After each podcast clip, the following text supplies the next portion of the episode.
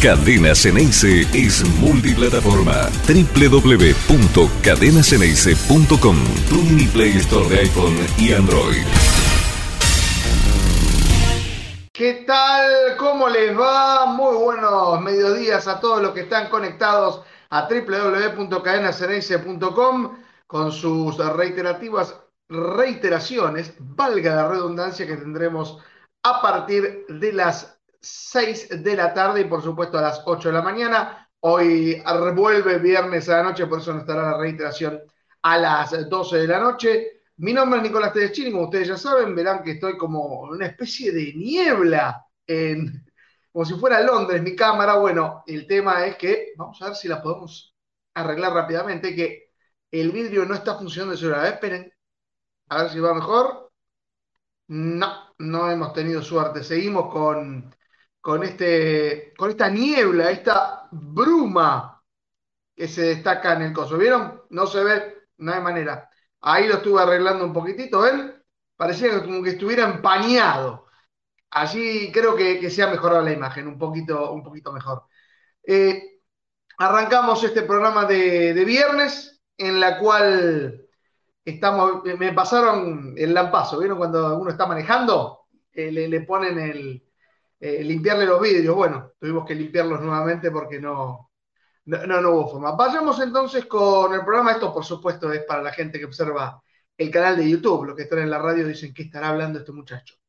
Marcelo González va a estar más tarde con nosotros por alguna, algunos inconvenientes que ha tenido. Nada, nada grave, pero estará de, con nosotros. Tendremos el análisis del partido con Nacional en esta que fue la semana más uruguaya de Boca en la historia porque no solamente tuvimos la presentación de Cavani, que parece hace siglos, que fue el lunes, y pareciera que tiene que jugar ayer, cuando recién tuvo su primer entrenamiento, y ya tenemos imágenes de, lo que le pide la gente de Boca, que es lo, común.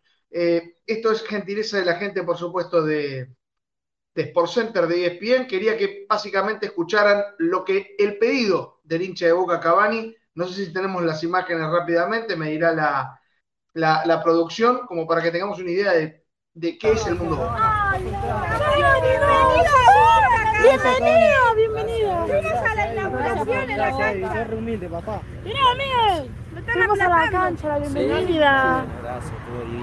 Sí, sí. tus hijos, hermosos. Así está el cariño. Sí. Sí, sí. Al lado nuestro. Al lado nuestro. ¿Me sacas una foto, por favor? A ver, que, mira, dale, que me quiero que firme. Acá, el bombazo que diste ayer, por favor, lo quiero el partido del martes que viene. No, miércoles que viene. Ahí estaba el pedido de la gente de Cavani, con las fotos, primer baño de masas para el uruguayo y ya el pedido de que repita el gol que hizo en el entrenamiento. Así seguimos viendo las fotos y todas las imágenes, pero le piden goles. Mar, ¿te sacaste, ¿sacaste la foto? La nueva figura de Boca. Bueno, pero un video solo, ¿eh? Allí lo... Eduardo, bueno. Ahí van los saludos. Por favor, cortemos porque ya, ya, la parte, ya la parte importante ha, ha, ocurrido.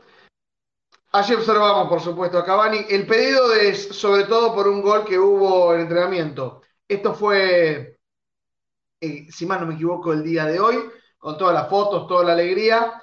Y bueno, se espera a Cavani, que definitivamente que entraba al predio de Seiza, sea titular. La pregunta es, ¿va a ser titular? Porque viene de una inactividad. Uno le dirá, obvio, Tedechini si vino para esto. Todavía hay que ponerlo en pinza. Sí creo que Boca va a jugar con dos delanteros, va a cambiar este esquema que no, no resultó en el primer tiempo con Campuzano. Aquí tenemos diferencias con, con Marcelo González pero recién está entrenando, recién se está poniendo a punto y habrá que ver cuál es la decisión del entrenador, con la posibilidad de que Varela están negociando que juegue el partido de vuelta con el Porto, la, venta está casi realizada y se espera ver si Boca eh, puede contar con el número 5 para, para jugar allí. De ser, de ser lo contrario, el jugador Varela estaría yéndose al Porto, pero todo parecería indicar que Alan jugaría el partido de revancha en la bombonera, en caso contrario, el que estaría allí es Jorman Campuzano. El regreso del paraguayo Bruno Valdés, mucho a la gente que a lo mejor no le agrada, estos son los primeros indicios. Eh, el que se iría Valentini, volvería Figal a, la, a ser segundo central. Nada de esto está comprobado, son los primeros entrenamientos. Se sabe que Almirón juega al misterio, pero hoy por hoy tenemos que hablar de que las opciones de delanteros que tiene a disposición al 100% son Merentiel, el Changuito Ceballos y Hanson. Esos son los tres delanteros y hay lugar para dos. Después, si va mejorando Cavani, es número puesto, pero tiene que estar al 100% para, para jugar. En el caso de Benedetto, todavía está poniéndose a punto, lo lindo de Beresetegui todavía no está 100% físico, por eso no lo agregamos eh, en este detalle.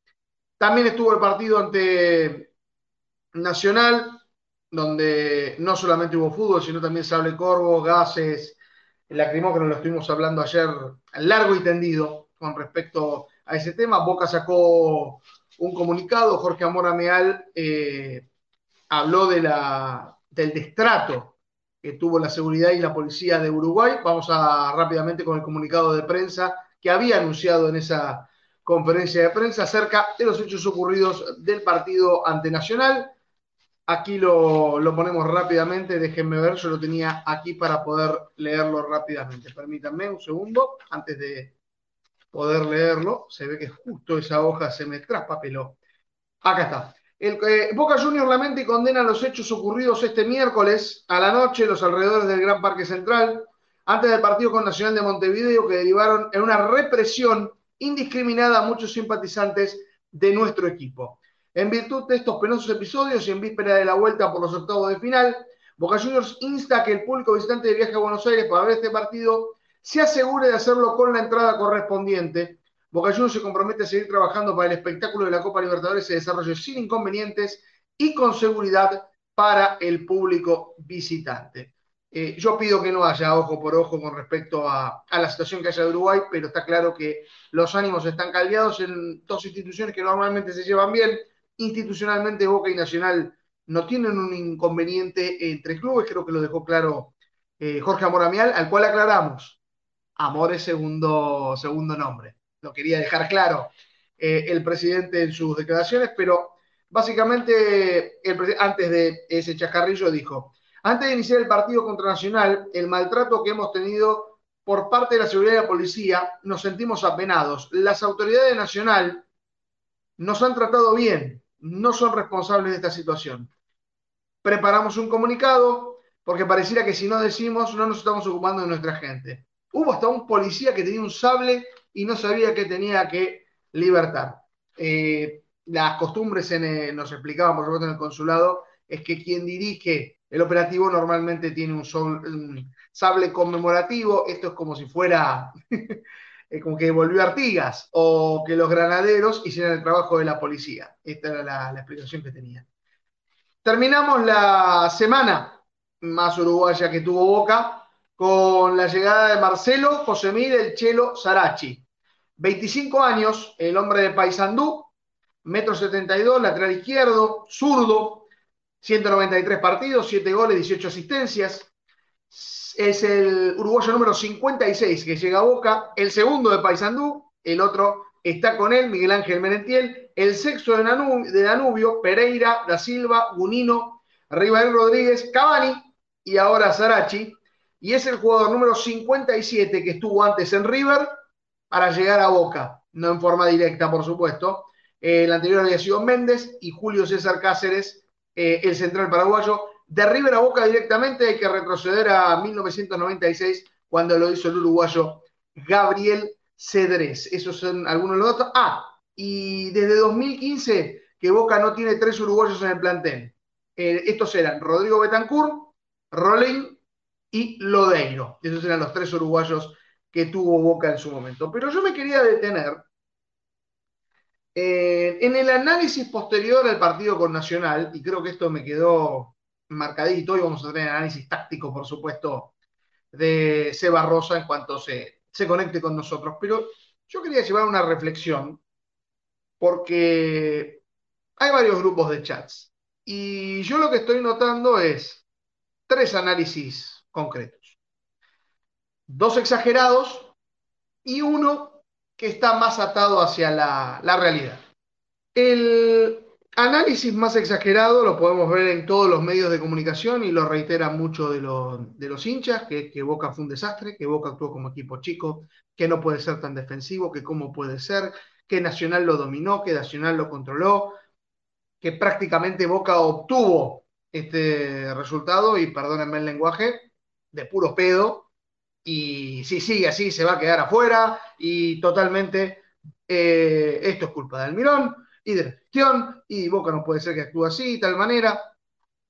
Eso por un lado. Por el otro lado, también escucho gente que vio el partido de Racing Atlético Nacional y ya dijo, uy, bueno, nos va a tocar los colombianos, nos va a tocar Racing, eh, hay que ver, hay que analizar tal cosa, el optimismo completo de que Boca tiene que arrasar, Boca tiene que estar, porque tiene Cavani, y Boca tiene que ganar la séptima, y la séptima, y la séptima, y la obsesión, y la obsesión, y la obsesión. Estos dos caminos los escucho muy seguido.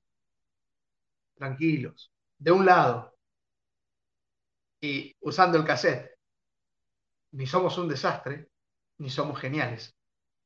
Boca es un equipo terrenal que se va, va incorporando jugadores y que va cambiando su esquema táctico eh, cada vez que juega el partido. Es obvio que Boca es una versión de visitante y otra versión de local. Ayer vimos una versión de visitante cautelosa, planificada. No es la primera vez que podemos observar que Boca juega con cuatro defensores y tres volantes centrales. Si no, pregúntenle a Carlos Bianchi. Y si hablan de malas actuaciones, también pregúntenle a Carlos Bianchi qué es lo que pensaba del partido con el América en México. Cuando Boca estaba perdiendo 3 a 0, podía estar perdiendo por un cuarto gol y todo este ciclo hermoso se podría haber ido al garete. Boca reacciona por un gol de cabeza de Samuel y eso le permite llegar a una final, a la cual le recuerdo empataron los dos partidos. Al mismo tiempo, me acuerdo de 2003, derrota ante Paysandú, desastre absoluto, como puede ser que se pierda con un equipo que casi no existe en Brasil y bla, bla, bla. Boca lo ganó de visitante 4-2. La Copa Libertadores depara un montón de sorpresas, pero también es previsible en el sentido de que no todos los partidos los vas a jugar como vos querías. A veces solamente vas a conseguir el resultado.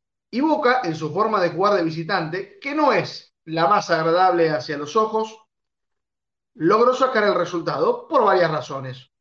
Una, porque cambió en el segundo tiempo la falta de pericia de Nacional y porque Boca tuvo su oportunidad, esas oportunidades sobre el final, sin patear al arco, pero ocasiones de gol al fin, para poder incluso llevarse la, la victoria. De manera de que yo propongo tranquilidad, va a haber diferentes puntos de vista de cómo debe haber jugado Boca, pero Boca no jugó como equipo chico, como vienen diciendo en un montón de lados. Boca tampoco jugó feo. Boca jugó un partido de Copa Libertadores con un equipo terrenal que yo reitero y lo dije desde el comienzo y es una opinión tranquila. Boca no es candidato a ganar la Copa Libertadores lo vuelvo a repetir, Boca no es candidato a ganar la Copa Libertadores. Boca se va a construir partido a partido esa oportunidad. De manera que tiene un desafío ante un equipo que nunca perdió en la bombonera el miércoles, que va a tener un esquema nuevo, que todavía no sabemos si Cavani va a ser titular o no. Y tiene que vencer. ¿Puede vencer a Nacional? Sí, individualmente tiene más, mejores jugadores. Va a tener que demostrarlo y ganar. Y una vez que ocurra eso, Allí vamos analizando partido por partido. Los favoritismos no están desde el comienzo. Los favoritismos se construyen partido a partido. Y eso es lo que está haciendo Boca hoy. Saludo a mis compañeros, por supuesto, que están conectados a mi Lo tenemos a, a Seba Rosa, a Pablo Lisoto, eh, haciendo este análisis en lo cual yo quería tocar un poco las exageraciones algunos sacan el sable, el sable para la represión hacia cómo juega Boca y otros piden paciencia. Uno busca el punto medio siempre. Pablo, ¿qué tal? ¿Cómo estás? ¿Qué haces, Nico? ¿Cómo va? Hola, Seba, ¿cómo va todo? Con muchas ganas de escucharte a vos porque siempre nos ayudas a entender mejor los partidos desde tu visión, que, es mucho más eh, completa que la que puede tener eh, un periodista o, un espectador. Eh, en lo personal, yo creo que desde que comenzó el año, el foco de Boca era construir un equipo confiable, seguro, firme y que imponga sus condiciones no lo vi el miércoles, entonces eso es lo único que me preocupa. Me pareció que teniendo argumentos para ir a buscar la victoria en Montevideo ante un Nacional muy terrenal, eh, fue a buscar el 0 a 0, con lo cual, eh, si fue a buscar el 0 a 0 y volvió 0 a 0, es misión cumplida. Me parece que la misión es pequeña, nada más, es la única opinión. Sí, yo creo que Boca podría haber dado mucho más. Eh, eh, está claro y me parece que si pensamos en el objetivo de Almirón, y yo lo puse en la crónica, él cumplió su objetivo, buscó anular lo más posible a Nacional. Le podría haber salido mal como ante Pereira, porque también buscó anular a Pereira y Pereira ganó en Colombia. El rival también juega. Y me parece que Boca desaprovechó las virtudes que podía tener para, para ganar el partido, algo que intentó corregir en el segundo tiempo en los segundos esquemas. Pero, ¿qué tanto hablar de análisis táctico, Pablo? Nosotros nos hacemos, dimos un montón de opiniones, creo que es el momento de que Seba Rosa, que se toma el trabajo de ver el partido una y otra vez para descubrir los secretos que a lo mejor se nos, se nos escapan al analizar, no solamente hizo en corte del pie el análisis del partido, sino un análisis muy, muy provechoso del nuevo refuerzo de Boca, Marcelo Sarachi. Los recomiendo, por supuesto, en el canal de Twitter que, que, lo observen y también el análisis táctico que vamos a tener de, Boca Nacional. Seba, ¿qué tal? ¿Cómo estás? Buenas, ¿cómo andan? en principio coincido igual bastante con sus miradas. Eh, me parece que, yo lo vengo diciendo hace rato, creo que el mundo Boca nos lleva a la mm, exaltación absoluta, ¿no? sea de las virtudes y los defectos, sea de... Eh, y pareciera, y vuelvo a esta idea, que cada partido de Boca pareciera que tiene que redefinir todo el ciclo y todo el año, como si pudiéramos a partir de cada partido explicar todo el año de Boca o toda la gestión de Riquelme en un partido. Eh, digo la gestión de Riquelme porque está planteado así además, ¿no? Es como que cada vez que juega Boca, incluso cada tiempo de un partido, pareciera que redefine todo. Eh, vamos a hacer las cosas por parte, digamos. Es está bueno analizar lo que hizo Boca el otro día para ver qué es lo que pasó, qué es lo que buscó, qué es lo que le salió, qué es lo que no le salió de eso.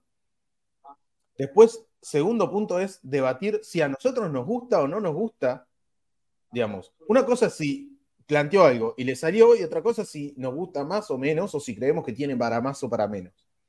Y el tercer punto es que tampoco ese partido define, o sea, ese partido se termina de completar en la vuelta, veremos qué hace Boca en la vuelta, y que en el mejor de los casos todos queremos que Boca pase, no quiere decir que Boca va a salir a jugar igual de visitante contra Racing, Atlético Nacional, Palmeiras, River o el Manchester City, digamos creo que Almirón es un técnico que cambia bastante por partido. Entonces, eh, tampoco quiero ser, eh, digamos, establecer que a partir de este partido poder entender todo el futuro. Eh, vamos con calma, me parece.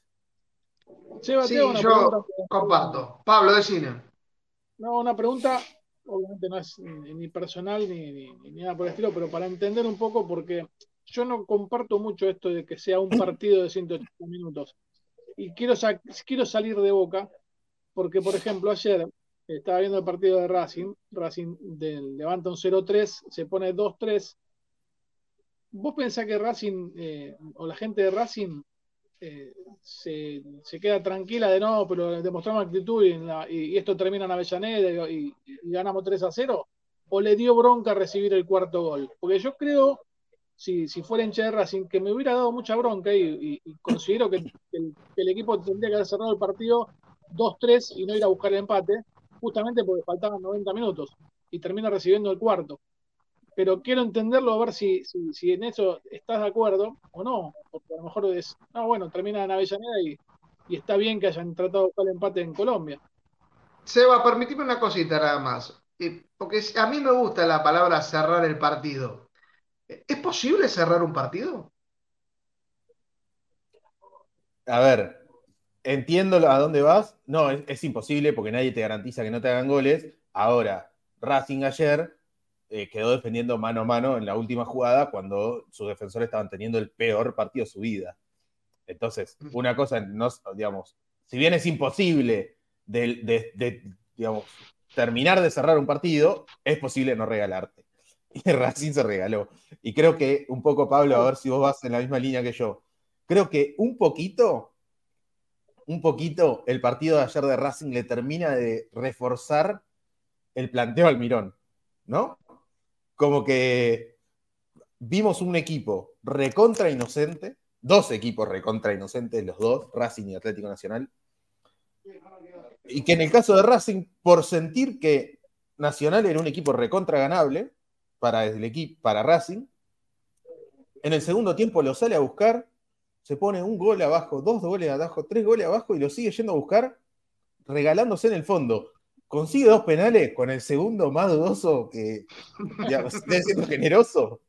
En dos minutos se pone 3 a 2. Vos te das cuenta que Racing de local con ese 3 a 2 tiene muchas chances porque tiene 90 minutos para ser el primero y es un equipo que pareciera que le cuesta aguantar defensivamente. Y se va a buscar el cuarto, regaladísimo. Y ahí yo comparto con vos, digo, ¿qué necesidad de irse así? ¿Qué necesidad de regalarse de esta manera cuando no quedaban dos, dos minutos, quedaban dos minutos y un partido entero? De local. A mí me parece inteligente pensar las series en 180 minutos. O Además, sea, pensar que tenés dos partidos y que, perdón, y que en el segundo partido además cambian los contextos, porque cambia la localía, porque en el caso de Boca eh, y en el caso de Racing, consigue jugadores, digo, no jugó ayer en Racing, Roger Martínez, su gran refuerzo. a Entró- eso iba. Perdón, Seba, antes de cortes. Porque hablan del tema Cavani, si tiene que ser titular, si tiene que recuperarse. Eh, Racing perdía 3 a 0 y tuvo que usar a Roger Martínez y cambió totalmente el partido. Claro, y, a- y lo tendrá en la vuelta. En el caso de Boca, no tenía Cavani y ahora lo tendrá. Digo, ¿Lo va a tener? Y eh, en el mínimo en el banco va a estar. Después de- está, está en Almirón si decide que juegue, pero está a disposición para jugar, Perfecto. ¿o no? Bueno, vamos, vamos a analizar un poquito este, este entorno. No sé si están ya la- la- las imágenes disponibles, Eva, pero necesito que me expliques el enigma campusano. Porque el enigma campusano es, una cosa es que te pueda no haber gustado el esquema táctico que puso Almirón. Ahora, Campuzano, ¿cumplió con lo que le pidió Almirón y simplemente Almirón se dio cuenta de que el esquema táctico no le terminaba de resultar y termina sacrificando al colombiano a pesar de haberle cumplido con lo que le pidió? Eh, yo creo que cumplió bastante con la idea del Mirón. V- Vamos a empezar por esto. Para mí, Boca, esto lo charlamos bastante con Pancho, así que vengo con un análisis referendado por coincidir mucho en la mirada del partido con Pancho. Boca salió a controlar el partido. Boca no quería que el partido se le fuera de las manos. Entonces, vamos a ver todo el partido, sobre todo ese primer tiempo, en términos de Boca intentando controlar que no se le que nada se vaya de control. Eh, y yo les voy a decir después que creo que sí se le pudo haber, se le fue un poquito de control. Nacion- voy a empezar por el ataque de Nacional, porque así arrancó Almirón. Almirón armó un partido para que Boca no sufriera. No quería el golpe por golpe. Dice, si, si hacemos golpe por golpe, en la bombonera. Con mi gente, con los refuerzos, con todo. Mientras, mientras tanto, Boca metió Campuzano y mandó a Medina a la izquierda, y Nacional con ese 4-2-3-1. Que tuvo que salir Rodríguez con ese golpe y entró Helguera, pero mantuvo el esquema. eh, todo el partido. Eh, ¿Qué hace Nacional? Se repliega mucho y cuando la recupera tira largo, pasan los dos laterales.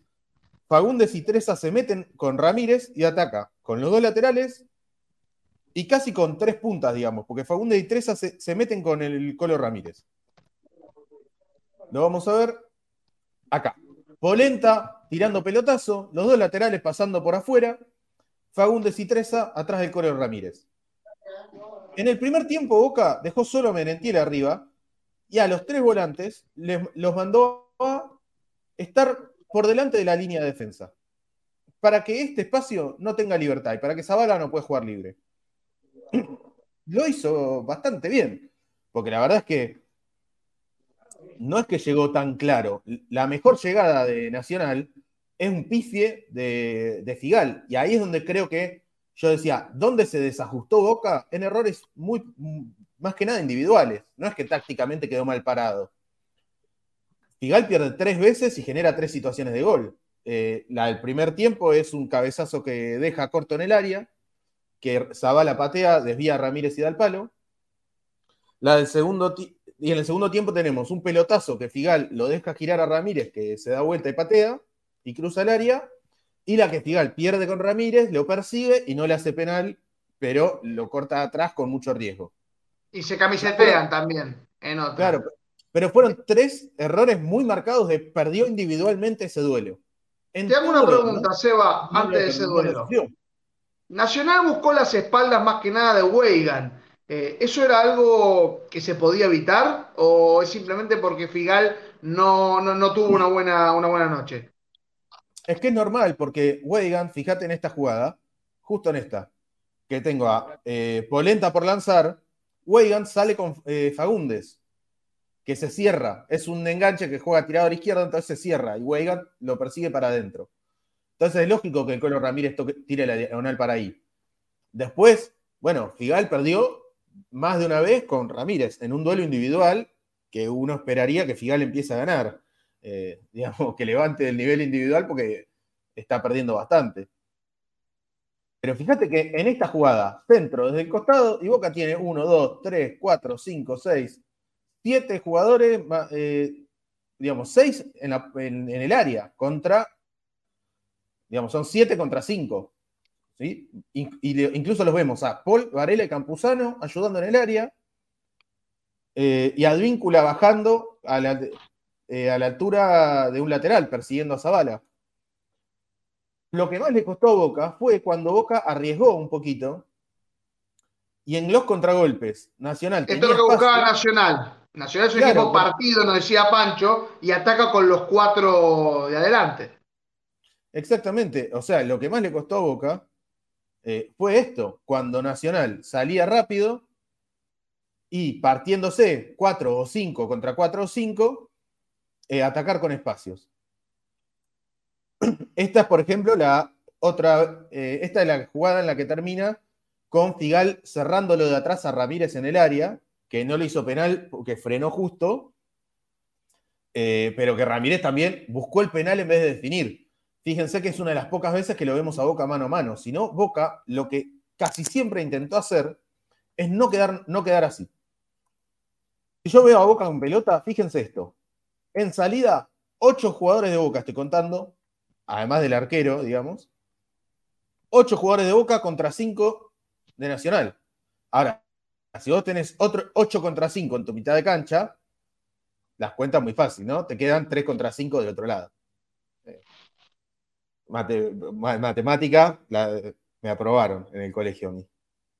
Eh, fíjense en esta salida incluso que Campuzano está en un lugar entre Weigand y Advíncula, no, entre Figal, creo que es en este caso Figal y Advíncula, en este caso cambiaron de posición Figal, eh, Advíncula y Weigand, sí, cambiaban constantemente. El tándem no era ofensivo, sino defensivo en el lateral derecho. Sí, y Advíncula eh, no físicamente se lo notó muy flojo. Eh, cada duelo, cada choque, cada arranque. Todo, digamos, Advíncula basa mucho su juego en lo físico y yo lo vi como volviendo de una lesión, cuidándose. Seba, eh, entonces podemos hablar de que no es tanto el esquema táctico, sino que ciertos jugadores que tendrían que haber hecho la diferencia, y estoy pensando en Merentiel, estoy pensando en Advíncula, estoy pensando en Figal, no estuvieron a la altura del primer tiempo y por eso Boca sufrió. Eh, mm, perdón, eh, pero no, yo no, estoy, no estaría de acuerdo con eso. Al revés, yo diría que, sobre todo, hubo una idea de juego, no solo un esquema, no es solo. Fíjense, Boca salió a jugar casi con un 4-3-3.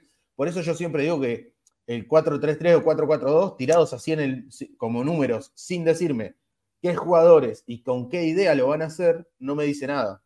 A mí lo más importante que me quedó de ese primer tiempo es la cantidad de veces que Boca tenía un pase para adelante para buscar un, por ejemplo, ponerlo a correr a Advíncula y no lo tiraba. Decidía tocar atrás y seguir teniendo la pelota. Boca decidió tener la pelota todo el tiempo posible para que no lo ataquen, o sea, como, como mecanismo defensivo, tener la pelota. Y tener la pelota en zonas donde no, digamos, sin perderla, sin arriesgar, y tener la pelota protegido, o sea, tranquilamente en esta jugada que les estoy mostrando, en esta salida, el que podría Figal estar en lugar de Campuzano con la pelota y Campuzano estar más adelante y Medina no tener que venir a buscarla acá, estar más adelante como enganche. ¿Qué pasa? Que ahí si perdés la pelota, te pueden atacar con más ventaja. Acá incluso, aunque Boca perdiese la pelota, supongamos que, que Campuzano se la tira a Medina, la pierde, no importa, hay dos contra tres, más los laterales, más el cinco.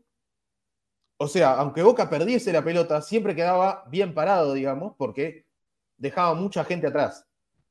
Fíjate esta jugada. El mediocampo se superponía de ratos. También por características individuales, Campuzano no tiende a buscar jugar muy cerca de Berentiel. Medina, en el, si, hubiese sido el, digamos, en el mediocampo del segundo tiempo con Medina en lugar de Campuzano, Medina busca recibir hacia adelante. Acá lo tenemos a Paul, Varela como pase hacia atrás y Campuzano a la altura de Varela y no se desprende hacia adelante para buscar recibir entre líneas. Y yo creo que un poco no, no lo hace porque también Boca buscó eso. Buscó, bueno, atacamos con, Medina, Merentiel y uno de los tres que se desprenda, pero siempre dejamos dos cubriendo el lugar.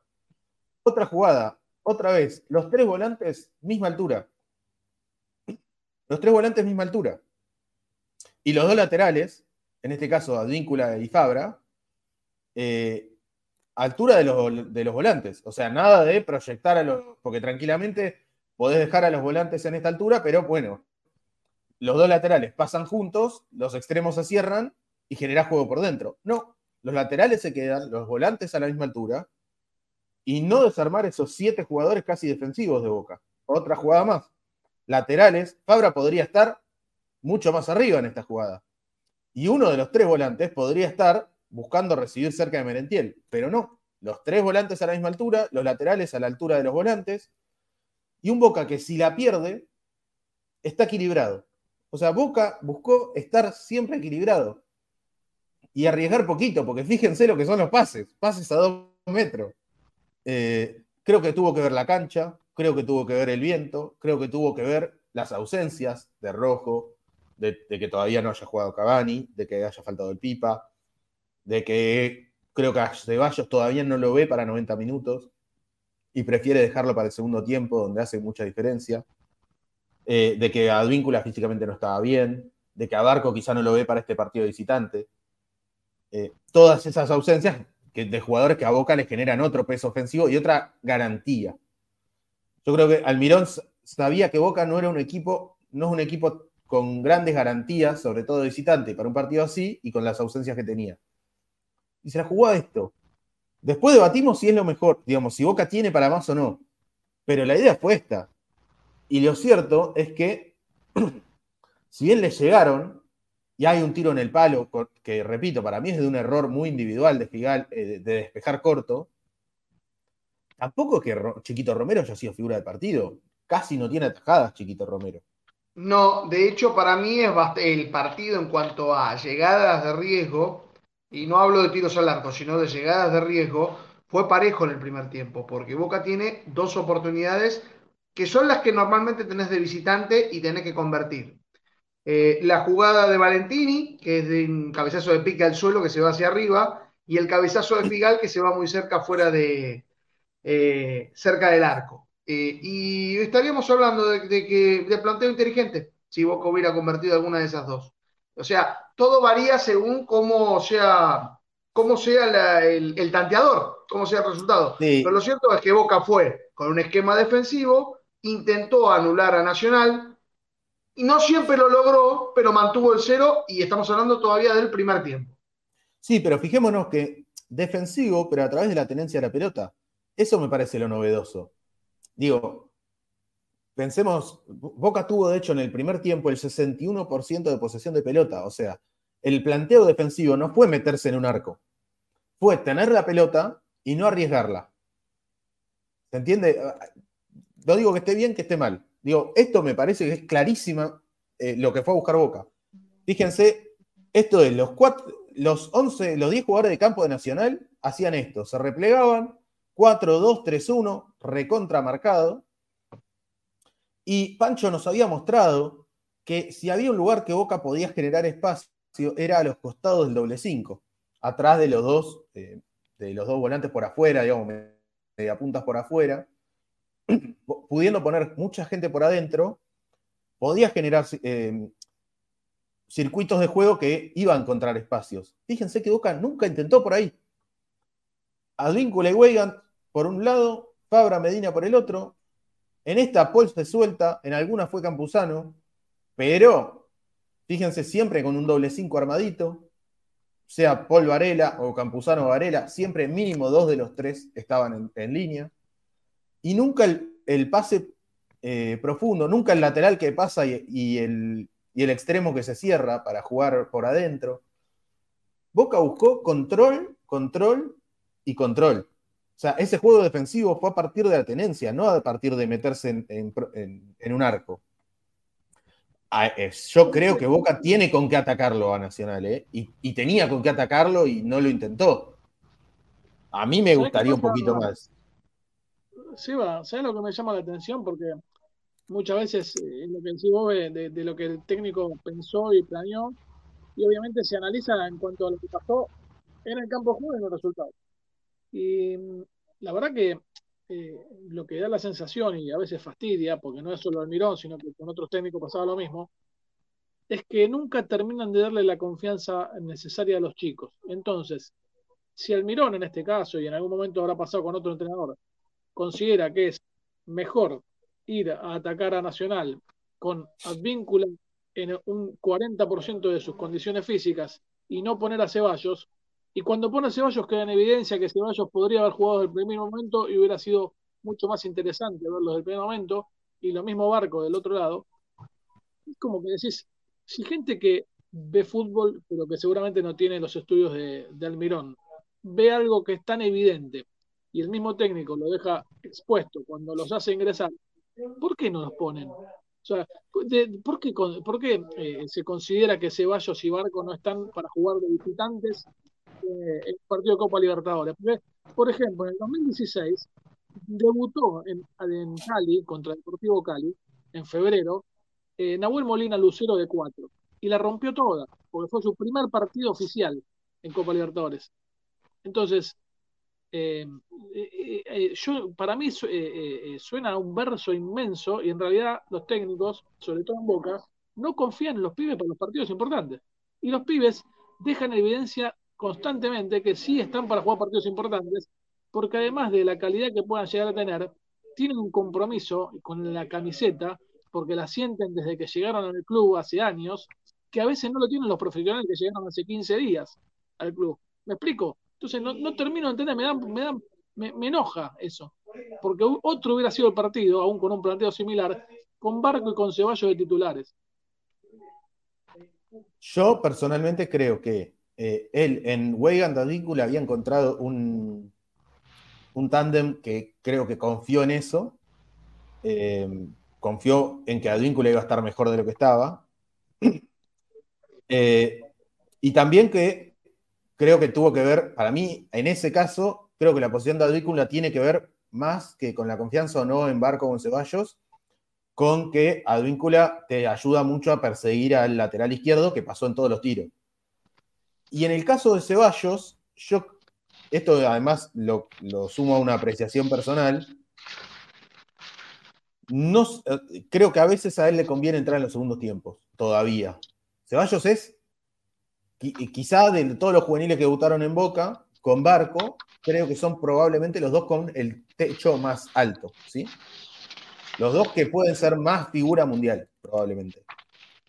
Eh, creo que todavía hay una cuestión física en la cual Ceballos, con todo este desgaste, a los 60 se te va pinchando, como le pasa al Colo Barco, eh, y que todavía su diferencia, como es tanto en la gambeta y demás, la puede hacer quizá en los segundos tiempos. Y creo que él lo pensó, sabiendo, jugó el primer tiempo sabiendo que Ceballos iba a jugar el segundo.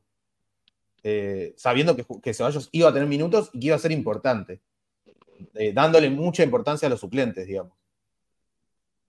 Después, eh, ideas de, de, cada uno, digamos.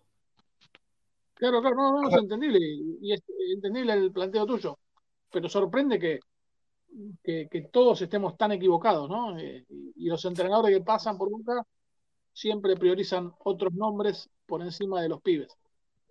Y los pibes se cansan. En el momento los pibes, ¿sabes qué? Se, dicen, no, si no voy a jugar, eh, fíjate Valentín. Valentín a lo mejor no juega nunca más si Rojo considera en cuenta de estabilidad. Y así, ¿cómo puede ser? Ni siquiera lo pienses con Rojo, Pablo, porque una de las posibilidades es que vuelva Valdés. ¿eh? Y adivina por quién va a entrar. Si juega Valdés y no juega Valentini, eh, tenés que irte. Tenés que irte del club, sí, la verdad. Hagan lo que quieran, muchachos. Igual, igual, primero, no nos apuremos, pero eh, yo, igual seamos justos. Si está rojo bien, y mirá que Valentini viene jugando muy buenos partidos, fue el mejor jugador del otro día de Boca, y si está rojo bien, yo creo que lo lógico es que juegue rojo y que debería jugar rojo. Sí, sí, sí. Porque rojo, te da más. y, y, es mala suerte, no es culpa de él, pero si estando bien, eh, a ver, Merentier, el otro día jugó mal, pero Merentier es un jugador que en Boca viene haciendo goles y haciendo las cosas bien. Y si está bien Cavani, va a jugar Cavani y no vamos a decir, pobre Merentier, che, ¿cómo no le dejan jugar? Porque si está Cavani bien, va a jugar Cavani. Y está bien que juegue Cavani porque es mejor. O sea, Por eso decía Seba, más allá de eso, de que hubo fallos sin. Perdón, Pablo.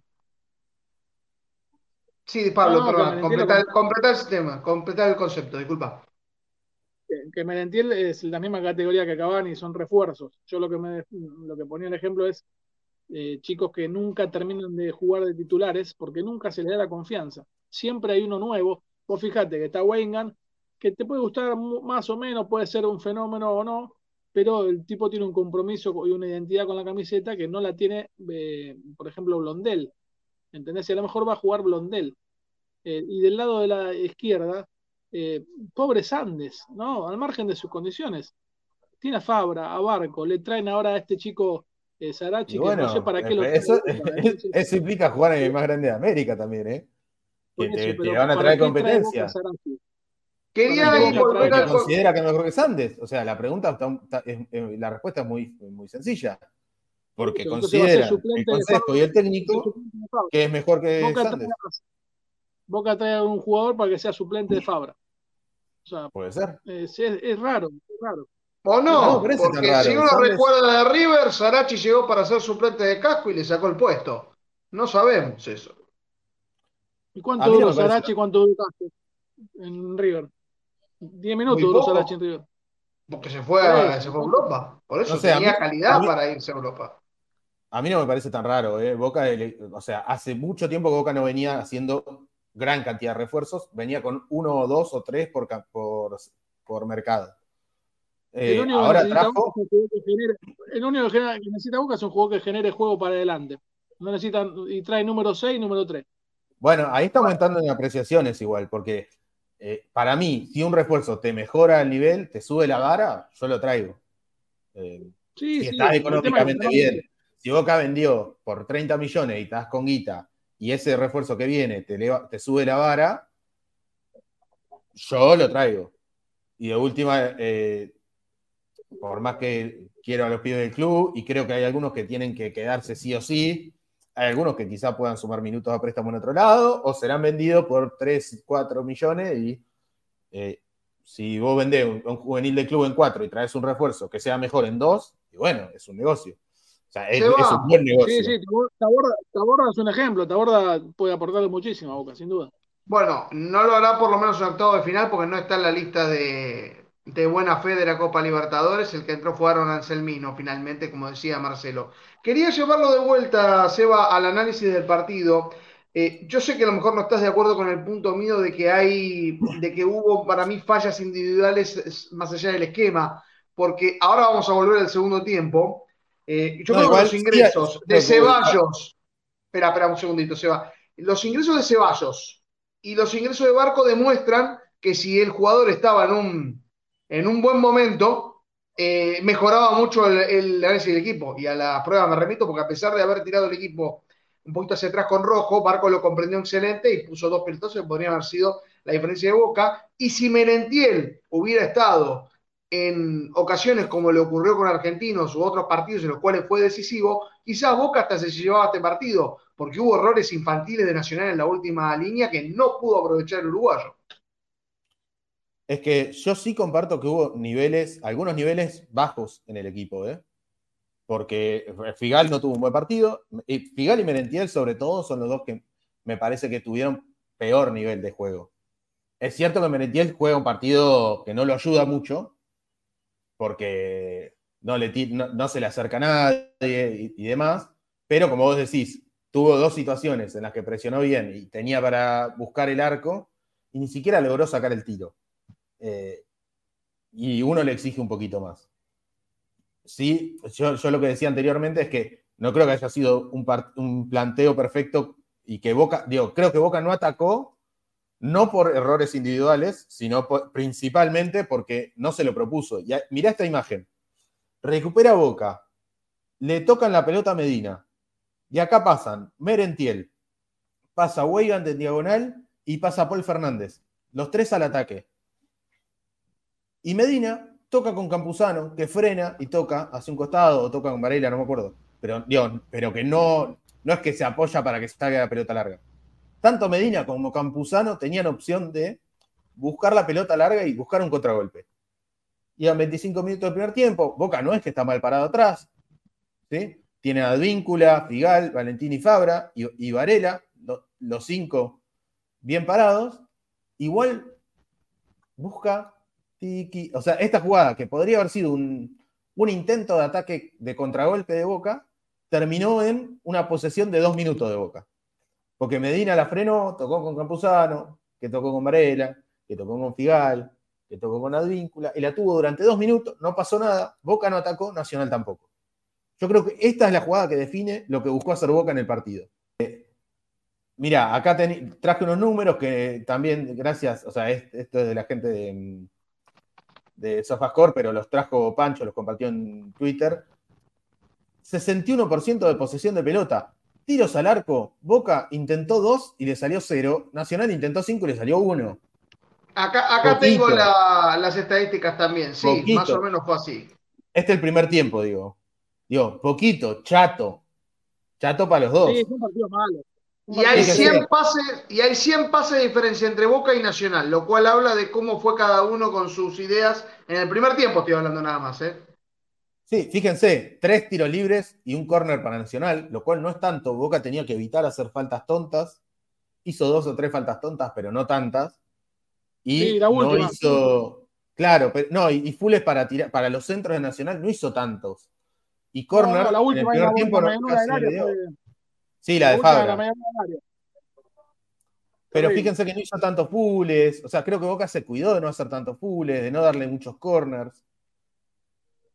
Eh, ¿Y qué pasa? Que en ataque terminaba pasando esto. Medina, el mejor jugador de Boca en el semestre, que lo vimos jugando bárbaro por adentro, encerradito en la izquierda. Y fíjense, Medina y Merentiel contra seis jugadores, sin pos- conexiones posibles. Medina tendría que ser eh, Mbappé o mínimamente Villa, digamos, con la velocidad que tenía Villa para tirarla larga y ganarle a dos tipos. Ya Eh, vamos a hablar de Villa. ¿eh? si era Villa, No me igual tiraba el centro atrás del arco, eh, así que no pasa nada. Pero. pero Sí, digo, ya vamos a hablar de Villa en la quinta edición de, de España. ¿eh? No me olvidé del tema, no quería dejarlo pasar. Sí, sí, sí.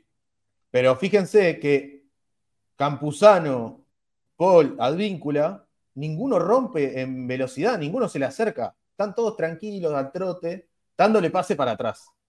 Y cosa que si la pierde, poder salir a presionar o que, y que Nacional no ataque rápido. Pero no es para acompañar el ataque, es para estar listos ante una pérdida. el mejor ataque de Boca, fíjate, para mí esta imagen es buenísima. Uno de los mejorcitos ataques de Boca en el primer tiempo. Fíjense que están 10 jugadores de Nacional y hay un solo jugador que es Fabra, que en esa había eh, buscado para adentro, contra el Mm. doble 5. Y fíjense que Boca no tiene jugador por dentro, o sea, no ataca por dentro. Tranquilamente en esta jugada, uno de los dos 5 podría estar llegando a la zona de un enganche. Tranquilamente en esta jugada, Weigand podría pasar al ataque y Advíncula pisar el área en diagonal. O de los tres que tiene por izquierda, uno de los tres estar llegando más por adentro para que el otro profundice. No lo hizo. ¿Sabes o sea, quién me está faltando ahí, Seba? Muchas variantes que nadie hizo. ¿Quién me está faltando ahí, en el medio, que podría haber jugado ahí, en el primer tiempo? En una zona que Nacional no ocupa. X, X. Claro, X podría o Medina. X Pero o ¿por qué Medina. juega Campuzano en vez de X o Medina? ¿Por qué juega Campuzano en vez de X? Porque X arriesga mucho más pases. X, que es un jugador con un pase fenomenal, es un jugador que arriesga la pelota, que busca muchos pases profundos. Y Campuzano es un jugador no que pidas, arriesga no menos. le pidas pase para adelante, claro. No la pidas pase para adelante. No, va, va a tocar muy bien en pases cortos y en pases sin arriesgar y va a meter bien y va a chocar bien y te va a cubrir bien las espaldas, pero no te va a buscar un pase profundo para Merentiel. X sí. Entonces, en un Boca que intentaba tener posesiones de cinco minutos, es lógico que Campuzano. Eh, digamos, es lógico para ese partido. Yo creo que Boca puede. Yo creo que sin irnos a los extremos, yo entiendo lo que quiso hacer Almirón. Me parece que Boca puede con poquito, con pequeñas modificaciones como las que hizo en el segundo tiempo, ofrecer algo más. Con X por Campuzano o con Medina jugando por adentro y Ceballos o Hanson, solamente con ese cambio ya en el segundo tiempo se vio otra cosa. Fíjense, esta es una de las pocas jugadas que hizo Boca por adentro. Campuzano lo buscó a Paul, que se metió por adentro, y miren qué libre recibe Paul. O sea que, pensando en la vuelta también, Boca tiene que intentar este juego por adentro porque va a encontrar espacio. Lo venía marcando Pancho en la previa. Ya sabemos que a Pancho hay que escucharlo, que lee bien los partidos en la previa. Eh, en esta. Yo escuché lo del medio, yo me quedé con esa idea. Es que Merentiel eh, pivotea y se la deja a Medina, que, pero le queda un poquito corto el pase de Merentiel. Pero fíjense que una vez que llegan Medina, Poli, Campuzano por adentro, aparece un lugar. Eh, me parece que yo creo que sí, que Boca tiene para dar un poquito más. Este cambio, que fue el del entretiempo, que es Medina al medio, Ceballos por afuera, y que Ceballos es un pibe que arriesga directamente en todas. Si, si Campuzano es un jugador que no suele arriesgar, Ceballos es un pibe que arriesga en todas, porque agarra la pelota y te encara. Y la pierde 10 millones de veces más que, que Campuzano, pero encara en todas. Y cuando le sale, y le sale bastante, genera cositas, genera peligro, genera un centro, genera una falta, le hicieron varias faltas. Eh, creo que se tuvo que cuidar de poquito. Creo que con Ay. poquito, Boca, Sí. perdón, eh, creo que con Sí. poquito Boca puede atacarlo mejor. Podría haberlo atacado mejor a Nacional. Yo creo que Ceballos no jugó de entrada porque no sé si le da para los 90 al, ni- al ritmo que exige eh, Copa todavía, eh, viniendo de las lesiones y todo. No sé si le daba para jugar los 95 a ese ritmo. Yo creo que entonces era Ceballos y Hanson los que tenían que rotar, quizá, en vez de Ceballos con Campuzano. Pero después fíjense que no estamos hablando de cinco cambios, ¿eh? estamos hablando de uno o dos, en todo caso. Yo pensaba en Barco, que entró en el, si mal no me equivoco. O Barco, Déjenme ayudar, ¿cuándo fue que ingresó Barco? Porque quería tenerlo. En Barco, concreto. acá te digo, Minuto 33 78. del segundo 78. 78. Dado cómo se estaba dando el partido, yo no te digo desde el, entre, desde el, entre, desde el entretiempo, que es lo que yo hubiera puesto, hubiera puesto a Ceballos y a Barco. No porque me pareciera mal eh, la idea de Advíncula en papel, sino porque lo, que observaba en, en el campo de juego, que Advíncula claramente no estaba teniendo su mejor partido y no podía explotar físicamente, que a lo mejor eso era lo que buscaba el técnico. Sí, tampoco, Advíncula- tampoco es que Boca lo buscó a Advíncula siete veces largo y él no fue, porque Boca no buscaba largo. Entonces, estoy con vos en esa, ¿eh? quizás era Advíncula podría haber salido un rato antes. Y quizás era Ceballos, eh, Barco de titular y Ceballos eh, entrando al segundo tiempo, sea por Advíncula o por Barco. Es otra opción. Pero no estamos planteando 70 cambios. Sí me sorprendió. No, no, dos cambios. Con esos dos cambios Boca cambió la actitud totalmente. Y sí me sorprendió, y voy cerrando hacia el final, y me termina de confirmar la idea de que Boca lo primero que le interesaba era el 0-0, y que Boca confía mucho, o sea, que Almirón confía en que Boca le va a hacer mucha diferencia de local a Nacional, en que termina entrando rojo por Medina. Y Nacional no lo estaba metiendo, y lo terminó metiendo más los últimos 10 minutos con la entrada de rojo, porque Boca se metió más atrás, porque no es que, si vos me decís, che, Nacional sacó uno de los dos cinco y mandó un doble punta contra la defensa de Boca, y a partir de eso estaban jugando mano a mano Figali y Valentini y pusiste un central más, qué sé yo, lo entiendo como reacción a un cambio de Nacional. Nacional, los cambios que hizo fueron puesto por puesto. Entró Castro por afuera y entró Castro por afuera. Damiani por Ramírez, o sea, 9 por 9, y Castro por Fagunde. No es que tiró doble punta. Y así todo, Almirón decidió poner a Rojo para darle minutos pensando en la vuelta. Creo que el cambio de Rojo es un cambio pensando en la vuelta. Es que Rojo tenga aunque sea 10 minutos antes de ser titular en la vuelta. Y no pensando en lo que tácticamente el partido estaba necesitando, porque desde que entra Rojo a los 83 hasta los 93 son 10 minutos en los que Boca pierde la pelota. Y se mete ¿Y donde Barco tira los pelotazos. Sí, porque justo había también entrado Barco un toque antes y, mete esos dos centros, eh, uno a Ceballos y uno a Hanson, que no terminan de poder controlar bien, pero que igual nos ilusionan porque vemos los centros que tira Barco, lo pensamos a Cavani y nos ilusionamos todos, ¿no? Es que eso te iba a decir, porque lo que hablamos antes, Hanson, por ejemplo, entró muy bien, entró como si llevara 50 partidos en boca. No sé si les pareció a usted lo mismo, pero eh, no, no, no pareció un debut para lo que siempre suele decirse de lo que pesa la camiseta de boca. Y Hanson para mí fue un debut de alguien que viene a ser elegido en el, equipo ideal de la última Copa Libertadores. O sea, alguien que tiene experiencia en Copa. Sí, sí, y que su bajón tuvo que ver más con el contexto de Vélez de este año que con su situación individual, sin duda. Y se lo había recuperado porque se habló de que venía lesionado, lo había puesto Batista y parece ser que se recuperó. Ahora, no pensemos tanto en Hanson como un 9, que esto fue una ocasión especial, porque estaba hablando del exceso de extremos. Hanson es una posible opción pensando en el partido de la revancha, acompañando a Menentiel barra Cavani.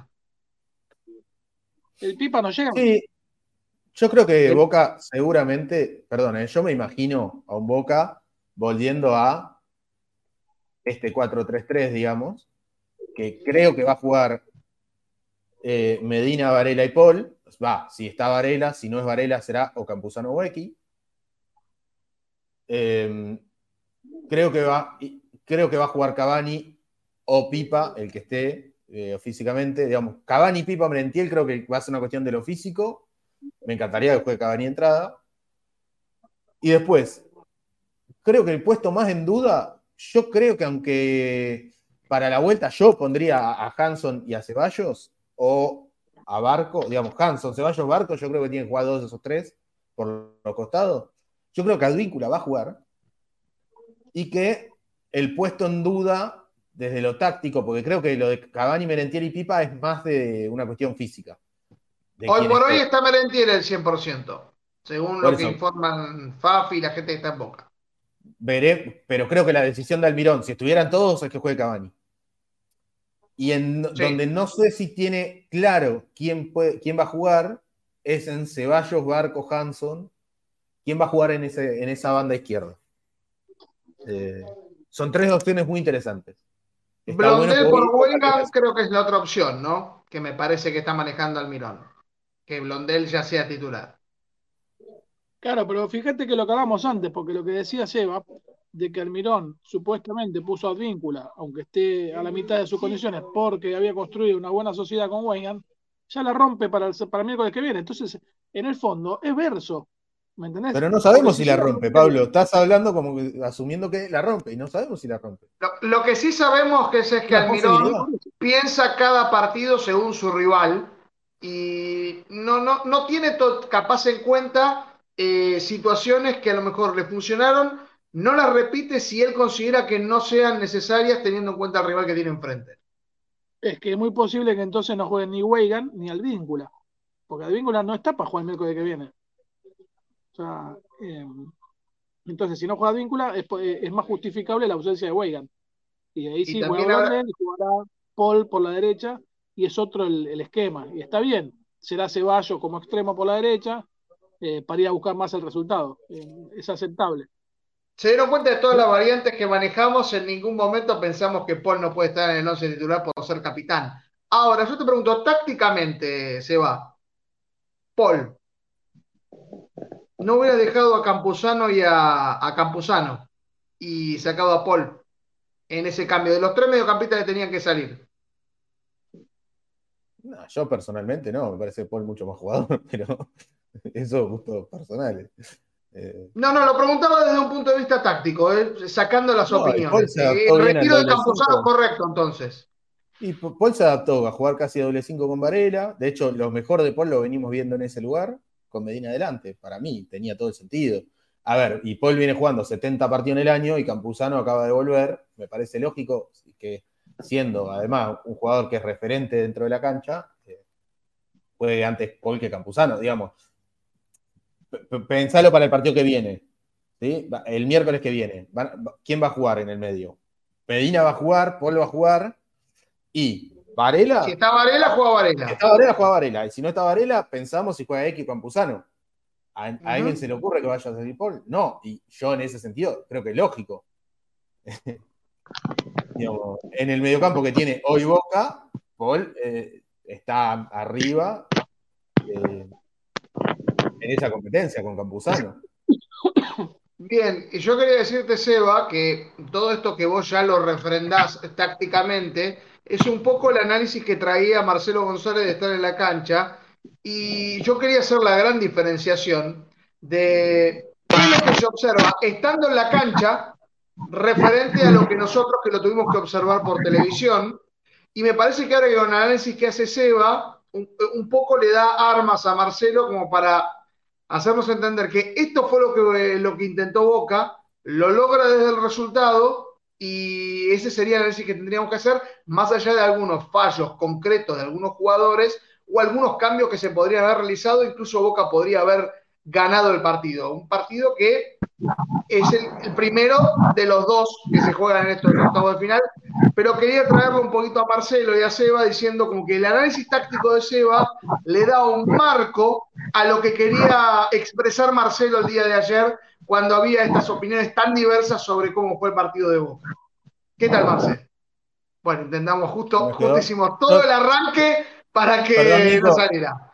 Vamos a entonces, Seba. Vamos, Pablo. Le doy el pase a No, Pablo con esto.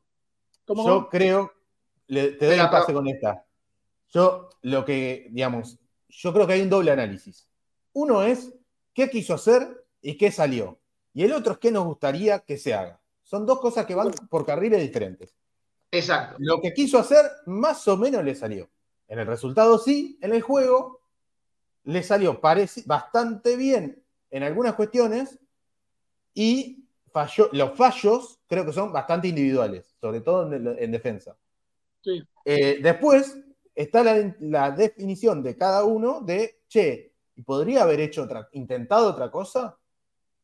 Y yo creo que un poquito sí. O sea, sin exagerar, yo- a mí no me parece mal plantear un primer partido como un primer partido de una serie y entender que Boca, la, la diferencia la puede hacer de local y demás, pero creo que con poco Boca podría haber sacado una ventaja un poquito más importante todavía. Sí, yo creo que con un contexto mucho más sereno eh, y no tan alocado como el que vuelvo al- mismo ejemplo de- del principio de lo que vimos ayer de Racing, de que se fue al ataque y descon- descontroló todo atrás, eh, arriesgando un poquito más, creo que podría haber venido con un resultado más favorable todavía. Eh, me tengo que despedir desgraciadamente, eh, me voy a comer un plato de de hidrato de carbono porque a la noche hay que estar con mucha energía para el partido. Sí, señor, eh, ya estuve, perdón, eh, yo estuve en la conferencia de prensa de Sarachi, estuve eh, recolectando un poco de información referente de la gente del canal de Boca.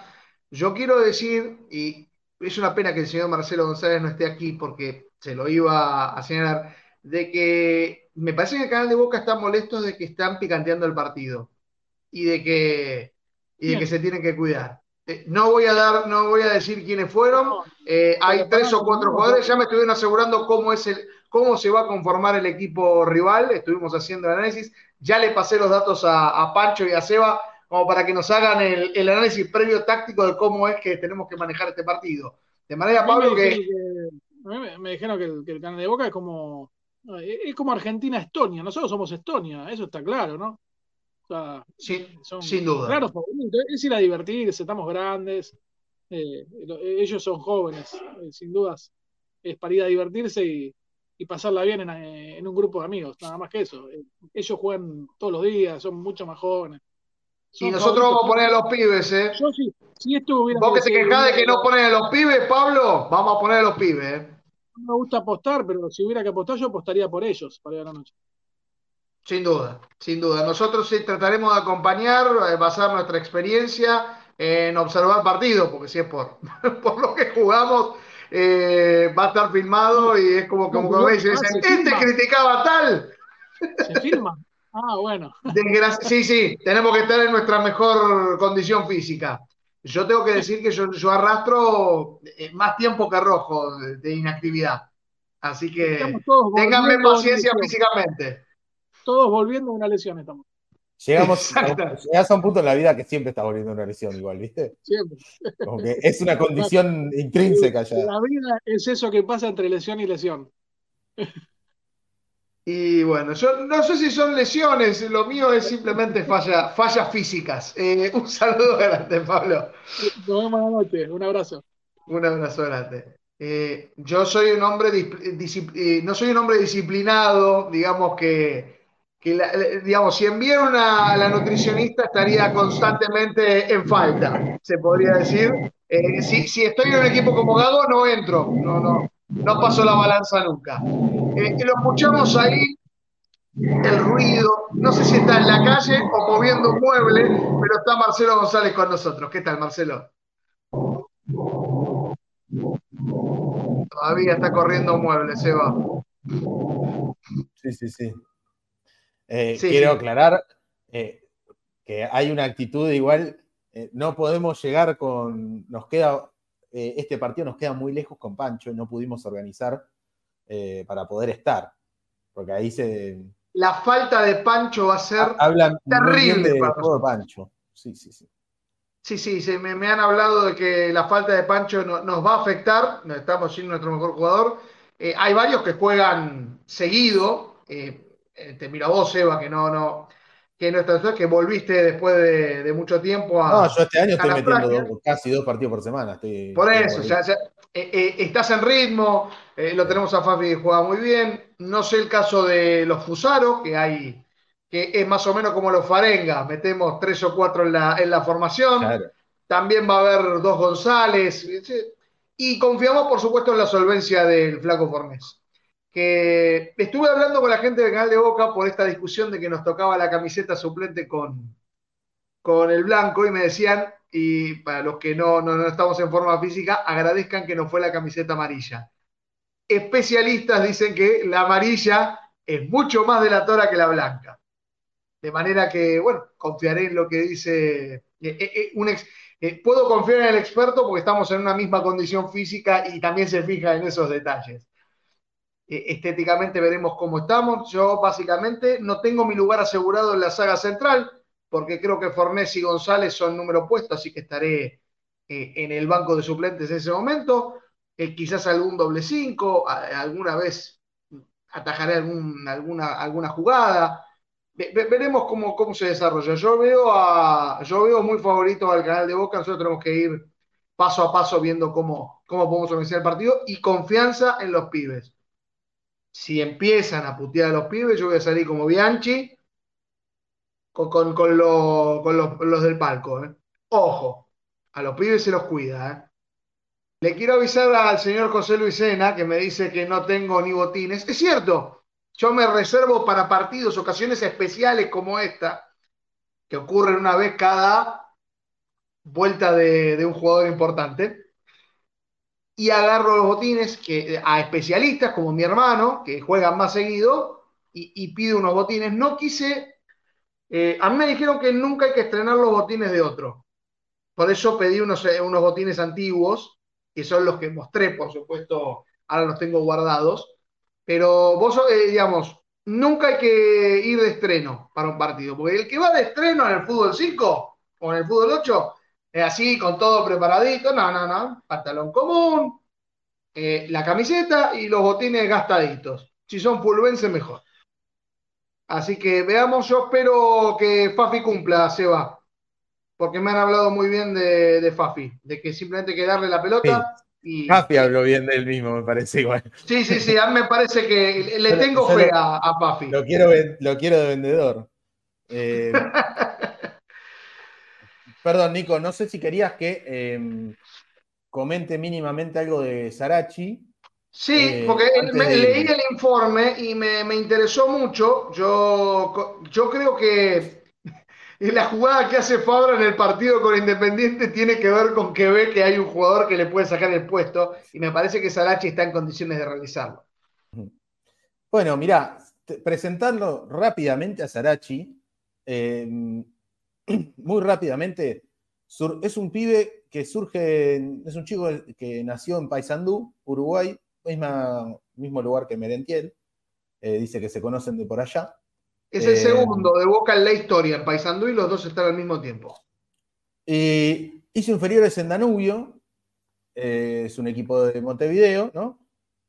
Jugó 57 partidos en Danubio, 3 goles, 8 asistencias. Fíjense que para un lateral son buenos números, 8 asistencias en 57 partidos. Eh, jugó de- todas las inferiores, hizo en selección uruguaya, jugó en sub-15, sub-17, sub-20, ¿sí? tiene 15 partidos en la sub-15, 24 en la sub-17, 20 en la sub, en la, 24 en la sub-20, o sea, es un chico que hizo todas las inferiores de la selección uruguaya. Eh, a River llegó en 2017, 2018, jugó 30 partidos, hizo un gol y dos asistencias. El gol creo que por Copa Argentina contra Atlanta. Correcto. Eh, le se gana el puesto rápidamente. Eh, juega un año nada más y se va vendido al Leipzig de Alemania, un equipo muy importante de, de los últimos años en Alemania. Eh, sin historia, es básicamente una marca que creó un equipo de cero. un equipo con alas. Sí, sí, la llenó de guita y eh, ascendió en siete años, eh, seis categorías, una cosa así. Y es uno de los equipos que pelea en los primeros cuatro o cinco puestos en Alemania hace un par de años. Ahí no logró terminar de asentarse. Y eso que es un jugador que por ahí suele, el Leipzig suele jugar con un 3-4-3 o 3-5-2 eh, con carrileros muy ofensivos y pintaba que podía ser para eso, porque ante todo eh, Sarachi es un lateral muy ofensivo, con buena técnica. De ahí se fue al Galatasaray, donde jugó dos años, eh, dos goles, seis asistencias en 44 partidos, o sea, jugó bastante y le fue bien. Sabe de presión, porque si jugás en Turquía es porque sabe de presión. Y pasó al Levante, donde jugó 35 partidos y tiene una asistencia. Eh, la última temporada en el, en el ascenso, en la B, donde quedó en la puerta de ascender. En la selección eh, uruguaya fue convocado a la Copa América 2019, pero no jugó, o sea, estuvo en el banco, y tiene cuatro partidos en la mayor. Eh, es un lateral zurdo, mide unos 72, eh, es muy rápido, tiene, fíjense, como el centro de gravedad bajo, ¿sí? Como piernas cortitas y arranque rapidito, muy buena técnica, y un jugador que destaca más que nada por eh, la velocidad, el control de pelota, el pase y la pegada. Es un jugador bastante ofensivo. Tiene buen pique corto, no es tan fuerte en el duelo mano a mano. Me hace pensar, digo, pensemos en Blondel y en Sarachi. No son jugadores que vos lo dejás mano a mano contra un extremo y le decís, ganarle todos los duelos y lo van a pelear y ganarle todos los duelos. No, mucha No triangulación. Son jugadores que lo primero que destaca es cómo controla la pelota, cómo toca la pelota, cómo juega la pelota. Eh, es un tipo con buena mirada en los últimos metros. Eh, fíjense, digo, para que lo piensen, comparo con Fabra. Fabra en Boca tiene 211 partidos, casi todos de titular, o sea, Fabra rara vez es suplente y entra desde el banco. Tiene 14 goles y 29 asistencias en 211 partidos. Sarachi, en toda su carrera, tiene 198 partidos, pues es mucho más chico. Eh, o sea, en casi 200 partidos, un, par de partidos menos, tiene 7 goles, 18 asistencias. No llega a los números de Fabra, pero piensen que esos 198 partidos de Sarachi no son todos de titular, eh, como la mayoría de Fabra, y además estamos comparando con Fabra, que justamente es un jugador que sí destaca por goles y asistencias, y se acerca a esos números. O sea, es, es un buen aporte ofensivo el que tiene. Eh, y tiene buena mirada en los últimos metros, no un jugador que, que tire tanto centro al bulto, así al voleo. Y un detalle que no me parece menor es que casi 60 de sus casi 200 partidos lo jugó casi de volante, o de volante o de, digamos, sea más de interior o de volante por afuera. Y creo que si tuviéramos que pensar en este tándem que a veces hace Almirón de doble lateral, Sarachi es un jugador que puede jugar adelante de Fabra, como Advíncula juega adelante de Weigand. Eh, yo creo que no se va a replicar demasiado teniendo a Hanson, a Ceballos, a Barco, ¿sí? a Langoni cuando se recupere. Creo que cuando Boca recupere todos sus extremos no va a usar tanto laterales en esa zona. Pero pensando en eso, es un jugador que sí tiene experiencia en ese lugar y así como a Fabra no lo veo ni en pedo jugando adelante de otro lateral. Fabra tiene jugada de tres. Eh, porque por más que sea su, se destaque por la técnica y todo, es mucho mejor llegando que estando. Sarachi sí tiene esa experiencia y puede jugar en ese lugar. Igual él dijo que prefiere jugar de lateral por izquierda, ¿eh? lo dijo en la, Sí, en la experiencia declaración. que Y destaqué dos, dos cosas que de la conferencia de prensa en la cual estuvimos. Eh, primero, hablando de que él no niega su pasado, pero no va a hablar mucho de ello, lo cual hace una diferencia con respecto a, a- otras situaciones que se dieron eh, recientemente. Y la otra principal era, quería volver más que nada por la familia. Y creo que mucho, eh, los últimos dos refuerzos de Boca ayudan por la cercanía que tienen con, con Uruguay, como que necesitaban los dos regresar. Y, lo pienso en Cavani, que está, como él dijo, terminando su carrera, o Sarachi, que está eh, en pleno desarrollo, porque estamos hablando de un jugador de 25 años y ya con 200 partidos de, de fútbol. Eh, más allá de eso, Seba, vamos fuera de lo de Sarachi. Eh, quería retomar el tema, no sé si habías escuchado la introducción, Marcelo, de lo que vos habías dicho en su momento de cómo fue el partido de Boca, me parece a mí que Seba le, dio un- un- una, explicación táctica que, me dejó más conforme a tu punto de vista que el podíamos tener eh, otros en diferencia. Que Boca buscó esto, que le salió y que podría haber sido un poquito más. Algunos nos quedamos con ese poquito más, vos te quedaste más con lo que logró. Bueno, pero el, el objetivo siempre se logra, eh, y, y- perdón, me- me- me- eh, estaba cortando camino. Lo importante es lograr el objetivo. El objetivo es la idea. Si la idea logra el objetivo, se completan las dos cosas. ¿De acuerdo? Porque ayer, estaba, ayer se estaba cuestionando las formas, las formas en las que juega Boca. Boca fue a buscar eso que le salió, objetivo logrado. Entonces, si vos logras el objetivo que planteaste para un partido, ¿Jugaste bien o jugaste mal? Esa pregunta hago. ¿Jugaste bien o jugaste mal si vos lograste el objetivo? Lo hago como pregunta. Por eso, perdón, Marcelo, yo decía que el análisis para mí se divide en dos cosas. El primer análisis es qué quiso hacer el técnico y si eso lo pudo llevar a la cancha o no. Sí, El segundo análisis es si lo que intentó hacer el técnico era lo ideal para ese partido. En el primer análisis es que si el- ¿qué quiso hacer el técnico? Controlar el partido y no arriesgar nada. no tengo dudas. Le salió bastante bien, porque casi no arriesgó. Y las pocas llegadas de Nacional fueron por errores muy puntuales de la defensa, especialmente de Vidal. Exactamente. Sí. Pienso Se dijo ayer. Pereira, que también tuvo ese tema, pero sí fue gol. Hubo un error. Pero tú- en, en Pereira pero hubo vos- un error individual que le costó ese triunfo. Sí. Es cierto, pase de grupo, no es lo mismo, Acá no, no ocurrió lo mismo. E- e- Esa es la pequeña crítica que yo tengo en ese sentido. No, a ver, a ver, porque si no se va a malentender. Eh, mire que yo no estoy, y en ningún momento lo hice, señalando que Boca jugó magníficamente bien y que este es el equipo que me encantaría ver todos los partidos. No, yo no dije eso. Eh, lo que cuestiono es la crítica incesante, por momentos eh, artera, malintencionada o no, no importa, artera. Cuando es artera, digo, eh, permanente, todo se cuestiona, todo es queja, todo está mal, siempre todo está mal. Si Boca hubiese ganado 1 a 0, quedó corto. Si Boca perdía, di- ya directamente estamos hablando de una tragedia. Eh, estaría bueno repasar los números de esta primera fecha de los octavos de final, ¿no? Hubo un solo equipo que ganó de visitante, fue Palmeiras, y lo ganó un equipo de su propio país.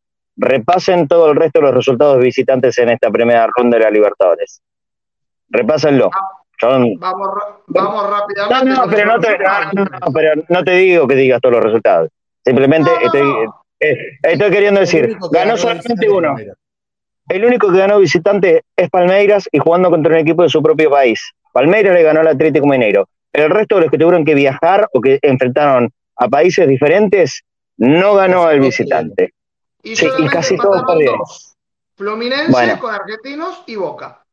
Y Fluminense empató con Argentinos en el contexto de un partido roto, raro, con un montón de, con un montón de condimentos y Argentino le pudo haber sacado una muchísima mayor diferencia en el primer tiempo ya. Terminó 1 a 1, la verdad, por casualidad y porque estaba atajando uno, un arquero que era jugador y después de una patada que habrá dejado mal a, a todos los jugadores.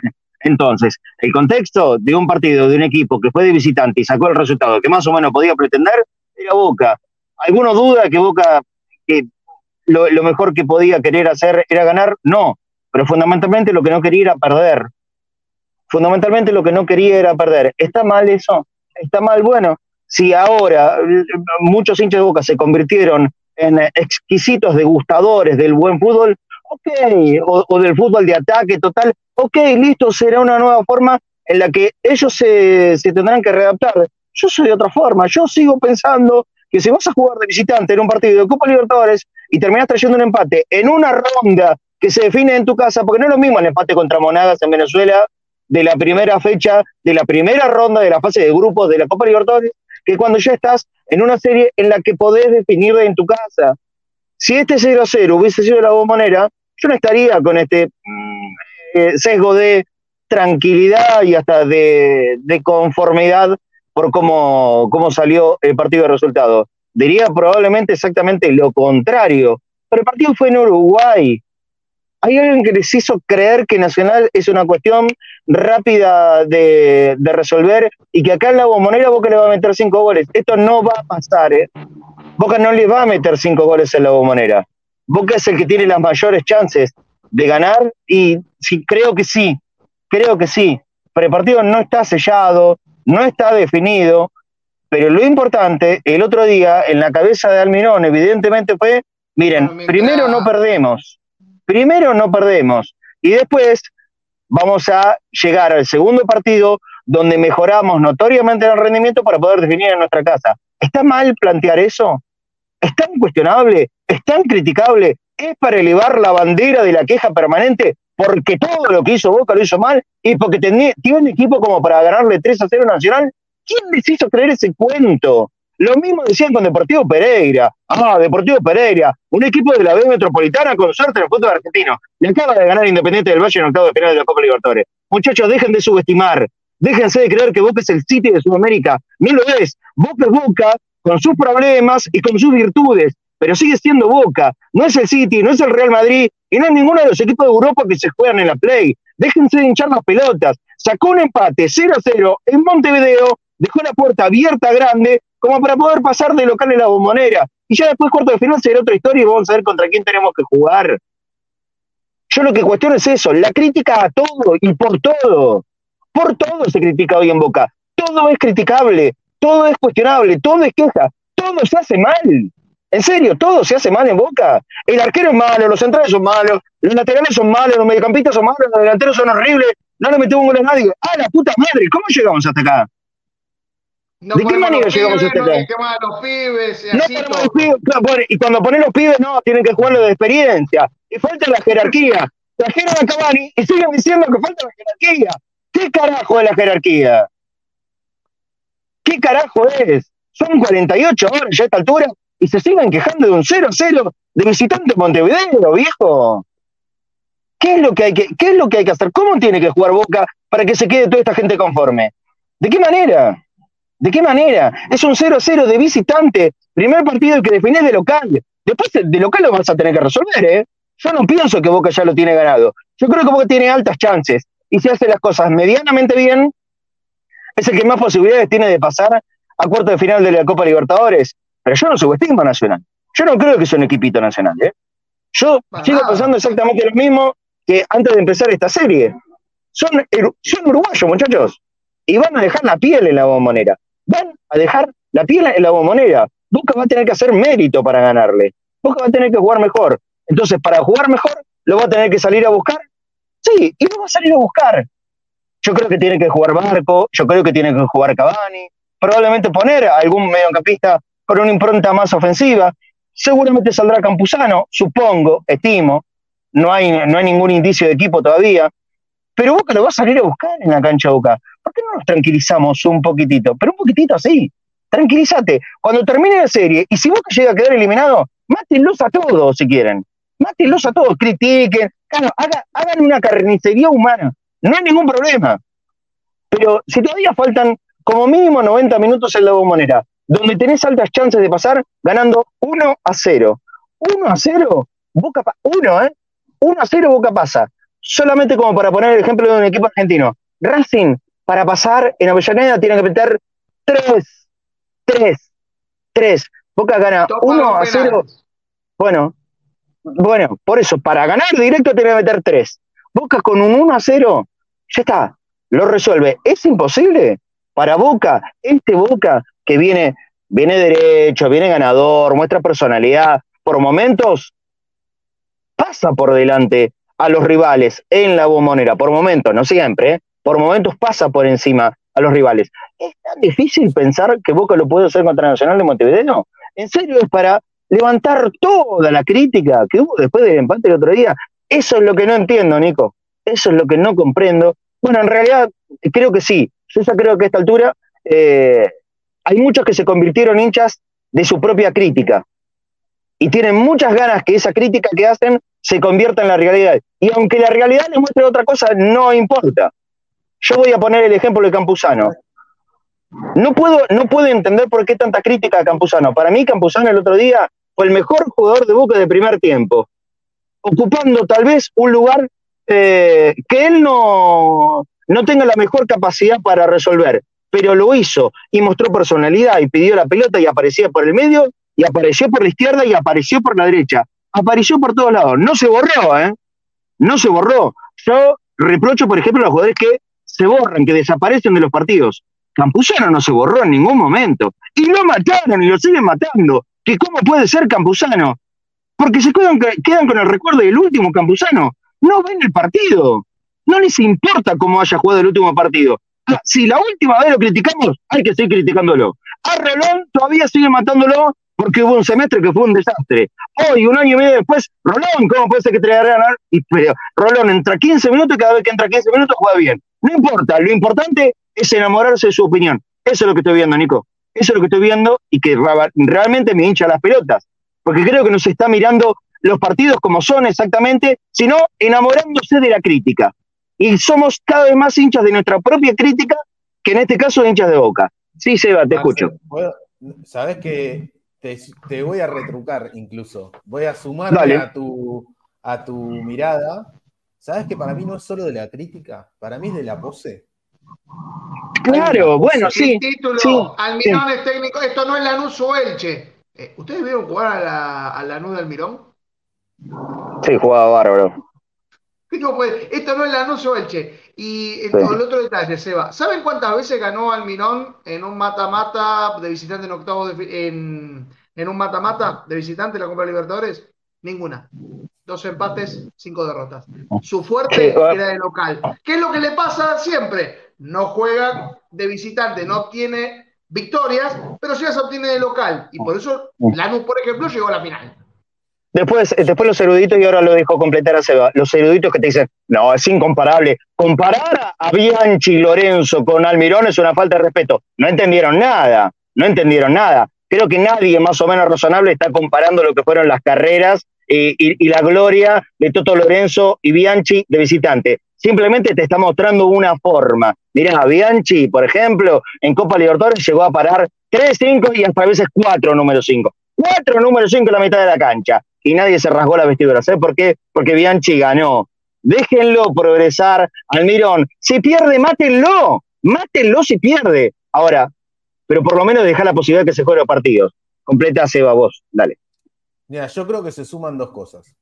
Tenemos, por un lado, un grupo que ya sabemos cuál es, que tiene que ver con los grandes medios de comunicación y con una campaña operadora brutal en la que Boca de, salió campeón 7 de 10 campeonatos y pareciera que es el peor equipo de los últimos 5 años. River ganó uno y es el mejor equipo de los, del... Masterclass, como he leído claro. en algún lado. Masterclass de, de técnico o masterclass de presidente. Y, y, se tuvieron que hasta preguntar en los propios canales de mainstream, che, ¿estamos valorando más el triunfo de River que el de Boca? Y a tener que explicar y a dar excusa de por qué sí. Porque claramente lo estaban haciendo así. Eso ya sabíamos que está, pero eso son los de afuera. Y creo que Marce, lo que vos te da bronca, que a mí también me da bronca, es cuando desde adentro, o de lo que pensamos que debería ser el adentro, sí. que nosotros creemos que en la trinchera tendría que estar con nosotros, porque mirás al lado y tiene la camiseta azul y amarilla y, y un tatuaje con el escudo, y, y grita dale boca, te lastima. ¿Y cómo te lastima? Por pose. Yo creo que hay. Se está malentendiendo la idea de las malas mucho más. ¿Sí? Estoy en las buenas y en las malas mucho más. Eso no quiere decir que queremos estar en las malas. ¿Sí? Pareciera que hay que hacer como una especie de épica del hincha de boca. De que nosotros, como somos boca, y esto entonces tenemos que demostrar que somos los que más nos aguantamos todo el tiempo, papá, incluso en las malas. Entonces, nos vamos a inventar malas cuando no las haya. Como que no se puede disfrutar.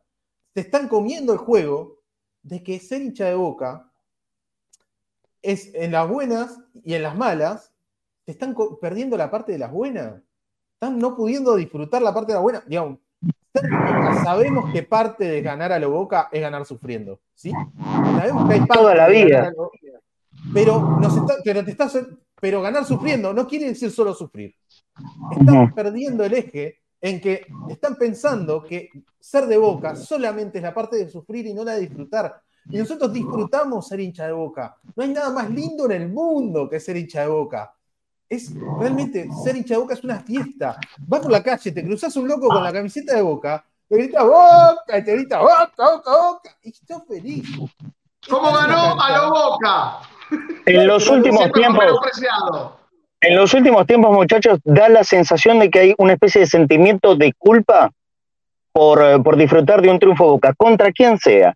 Pareciera que si Boca no le gana o la final de la Copa Libertadores a Flamengo o le gana todos los partidos acá a River, no hay manera de encontrarle un sentido a la victoria. Y esto se llevó a el disparate de encontrar a muchos hinchas Boca decir, no, los campeonatos locales no valen una mierda. Porque alguna vez Riquelme dijo, sinceramente, muchachos, lo que haya dicho Riquelme en su momento me importa mucho menos que nada. Fue un error lo que dijo Riquelme, o fue una cuestión política. No me importa lo que haya dicho Riquelme a mí. Díganselo a Riquelme si tienen tantas ganas. Vayan a la casa de Riquelme y díganselo. Riquelme, vos dijiste esto. No lo metan en el debate con otros hinchas de boca, porque otros hinchas de boca no tenemos absolutamente nada que ver con ese pensamiento de Riquelme que ahora piensa lo contrario y tiene todo su derecho en poder hacerlo, si ese caso fuese así.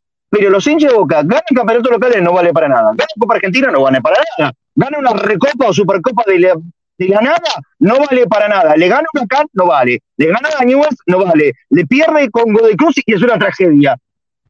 Si pasa ¿Me lo explicás? No vale. Claro, empatar con Nacional de visitante. No vale. Parti partido de octavo de final. Que la definís en tu casa que la definís en tu casa, porque repito, si el 0-0 en el primer partido hubiese sido de la misma manera, yo no estaría diciendo esto, ¿eh? Pero queda un segundo partido que es en nuestra casa con un 0-0, 0 a 0. Y sinceramente, yo no vi en ningún momento que Nacional se lo haya llevado por delante a Boca. Como también me escribieron ayer, Nacional nos llegó por todos lados. Ah, la mierda, digo. Entonces, a Buenos Aires está llegando un partido con hologramas, como quieren algunos, evidentemente, porque acá en Montevideo eso no se había visto, ¿eh? ¿En qué momento Nacional le llegó por todos lados a Boca? Si yo vi que Valentini fue figura y sacó cualquier cosa que llegaba a la defensa de Boca, ¿en qué rato del partido Nacional le llegó por todos lados a Boca? Por todos lados a Boca le llegó Godoy Cruz, nos metió cuatro y nos hizo pasar un papelón en Mendoza. Pero ¿por qué tenemos que catalogar que por esa derrota Boca nunca más se pudo recuperar? No, Boca se recuperó de ese 4 a 0. Se recuperó. Y hoy es un equipo que juega medianamente a lo que pretende jugar y lleva los partidos al contexto que quiere llevarlo. Ese es el principal mérito que le veo a Boca. Ahora, es un, racimo de virtudes y todo, que ese fútbol con dinámica, con velocidad, pase filtrado, definiciones extraordinarias. No, es Boca, no es el City, es Boca. No dejamos de ser Boca. Con virtudes y defectos, no dejamos de ser Boca. No lo fue antes y ahora tampoco deja de serlo. Es Boca. Y con esto que tenemos, yo creo y tengo confianza. Yo, vos podés pensar exactamente lo contrario, no hay ningún problema. Pero yo pienso que Boca tiene altas chances de pasar a Nacional de Montevideo y va a tener que hacer las cosas bien para pasar. Pero si hace las cosas medianamente bien, lo va a pasar. Lo va a pasar. Y va a pasar al próximo que se le venga pero va a tener que hacer las cosas bien. Ahora, no puede decir esto, tengo que ir con un sentimiento de culpa. Ah, mirá, está elogiando un 0 a 0. ¿Cómo bajás la vara, Marcelo? No, no bajo la vara. La vara está exactamente en el mismo lugar de siempre, desde que nací. Nadie a mí me había contado que sacar un 0 a 0 contra Nacional en Montevideo era un mal resultado para una ronda que es de eliminación. Nunca nadie me lo dijo. Ahora me estoy enterando. En el 2023 me estoy enterando que sacar un 0 a 0 contra Nacional en Montevideo es un mal resultado. Ah, bueno, estas cosas que por ahí, por ahí me quedé yo fuera del sistema. Seguiré fuera del sistema. En este sistema no voy a entrar nunca. No voy a entrar nunca jamás. Sí se va. Sí, yo me tengo que ir yendo. Quiero dejar. Yo también. Dale. Eh, sobre esto, sobre esto repito. No nos, que no nos saquen. A ver, porque incluso hay pocas cosas más lindas que discutir de táctica, de juego, de análisis. Si a vos te gusta más jugar con tres puntas, a mí me gusta con un enganche, me encanta, está buenísimo. A mí me prendo, me prendo siempre en eso. Ahora, sí, como hincha de boca, yo creo que hay algo que, sí me preocupa, creo, y como a vos, que es esto de estar perdiendo el eje más identitario, más profundo. Esta cuestión de que nos dé culpa el disfrute. Me parece que lo dijiste muy bien. Cuando perdió Boca con Godoy Cruz, cuando perdió, ¿se acuerdan? Yo ya analicé el 0-3 con Patronato, me lo vi tres veces ese partido, ¿eh? Y vine acá y expliqué por qué fue un desastre. Sí, por campeonato local. Cuando ni bien asumió Barra. Tres veces vi ese partido, ¿eh? Vine acá y expliqué qué fue un desastre. Pero después, cuando Boca gana, yo disfruto también. No hay que olvidarse de eso. Boca nos enseñaron que era ganar sufriendo, que Boca siempre se sufre, pero también siempre se gana y se disfruta. No podemos perdernos la parte de disfrutar. No puede ser que nos sobrepase el personaje de demostrar que estamos en las malas y que ganaste cinco partidos seguidos y decís, no, pero nosotros estamos en la mala y vamos a la cancha y cantamos la buena, ya van a venir festejando un campeonato. El gen de los 80 pero no tiene sentido cantar, cantemos la buena ya, van a venir cuando estamos puestos 16 de la tabla, en el, en el 10, 12, que nos ha pasado. Pero no podemos cantar la buena ya van a venir el día que estamos festejando un campeonato. Es, porque eso es perder, la, perder el vínculo con la realidad. Eso es terminar de generar de la idea de que como estamos, cuando, cuando sean las malas vamos a estar y no se lo tenemos que demostrar a nadie, porque ya lo demostramos toda la vida. Ahora, cuando están las buenas, también vamos a estar y lo vamos a poder disfrutar. El, Boca es pueblo y carnaval. El carnaval es un espacio de placer y de disfrute. Se lo dice a alguien que es murguista. ¿eh? Digo, el carnaval es, el momento más festivo del año. Entonces, Boca no puede perder su parte festiva, carnavalesca. No podemos dejar el disfrute. Boca no puede ser solo sufrimiento. Y tenemos que permitirnos salir de la pose. Y que cuando Boca juega bien, decir que juega bien, cuando Boca juega más o menos, decir que juega más o menos, cuando juega mal, juega mal. y que cuando Boca gane, disfrutarlo y no tener culpa ni nada. Lo único que quiero decir para irme eh, es que circulan por Twitter diversas noticias, y yo ya lo vengo alertando, a los gurúes del mercado, que ya sabemos todos quiénes son, tómenlos con pinzas, porque dicen una parte de la verdad como si fuera toda la verdad. Cuentan una campana como si fuera la verdad. Y te dicen, esta es la verdad, y le preguntan a una de las dos partes. ¿sí? En una negociación, hablan con una parte, que nunca es la de, la de Boca, en el caso de Boca, y lo dije el otro día esto, ¿eh? acá mismo. Digo, si negocian Boca Independiente, ustedes leen a los gurúes del mercado y la, siempre dicen lo que di, Independiente opina sobre la negociación, no lo que opina Boca. Bueno, tomen con pinzas las cosas, porque ya estoy mirando tweets y están generando confusión. Bueno, eh, son los mismos. A disfrutar ser hincha de Boca. A disfrutar ser hincha de Boca, perdón, los tengo que dejar. Un abrazo, Chao, Seba. Seba. Se va. Bueno, eh, referente a eso no- que decía Marce, son los mismos que estaban preparando la camiseta de un jugador, ya la habían estampado, la tenían preparada y el jugador dijo que no. Yo no confiaría. me quedé afuera. La, la verdad no sé, no, no sé Eh, qué se habló, qué, qué se dijo. Referente Independiente, porque Independiente es el único equipo que no ha conseguido refuerzos. Eh, se le cayó uno cuando tenían todo preparado y ahora, eh, digamos, como que tienen todo listo como para llevar a Kahneman. Esa, eh, creo que es eso a lo que se refiere Seba. Y que Boca supuestamente preguntó condiciones por, por el central No, de Gremio. bueno, yo, yo te puedo a- hablar con, con cierta información, porque lo, lo comentábamos el, el otro día después del partido allá en, en Uruguay. Eh, a Boca le interesaba a Kahneman. Boca, Boca preguntó, Boca sondeó por Kahneman, pero no más que eso. Eso fue lo que pasó, ¿no? Un sondeo. Mike Kahneman, ¿cuáles serían tus condiciones? Y, y hasta ahí llegó. No, no hubo más avance que eso. Solamente eso.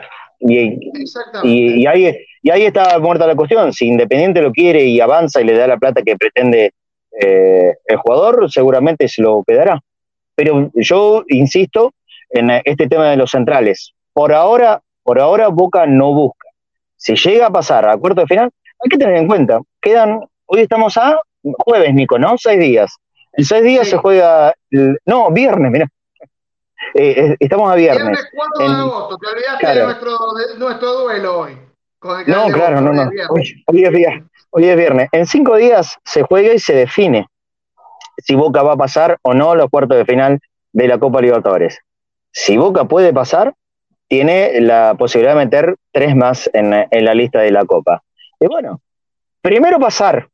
Y si pasa, capaz que se activa todo el protocolo del mercado de pases. Ahora, es muy distinta la cuestión.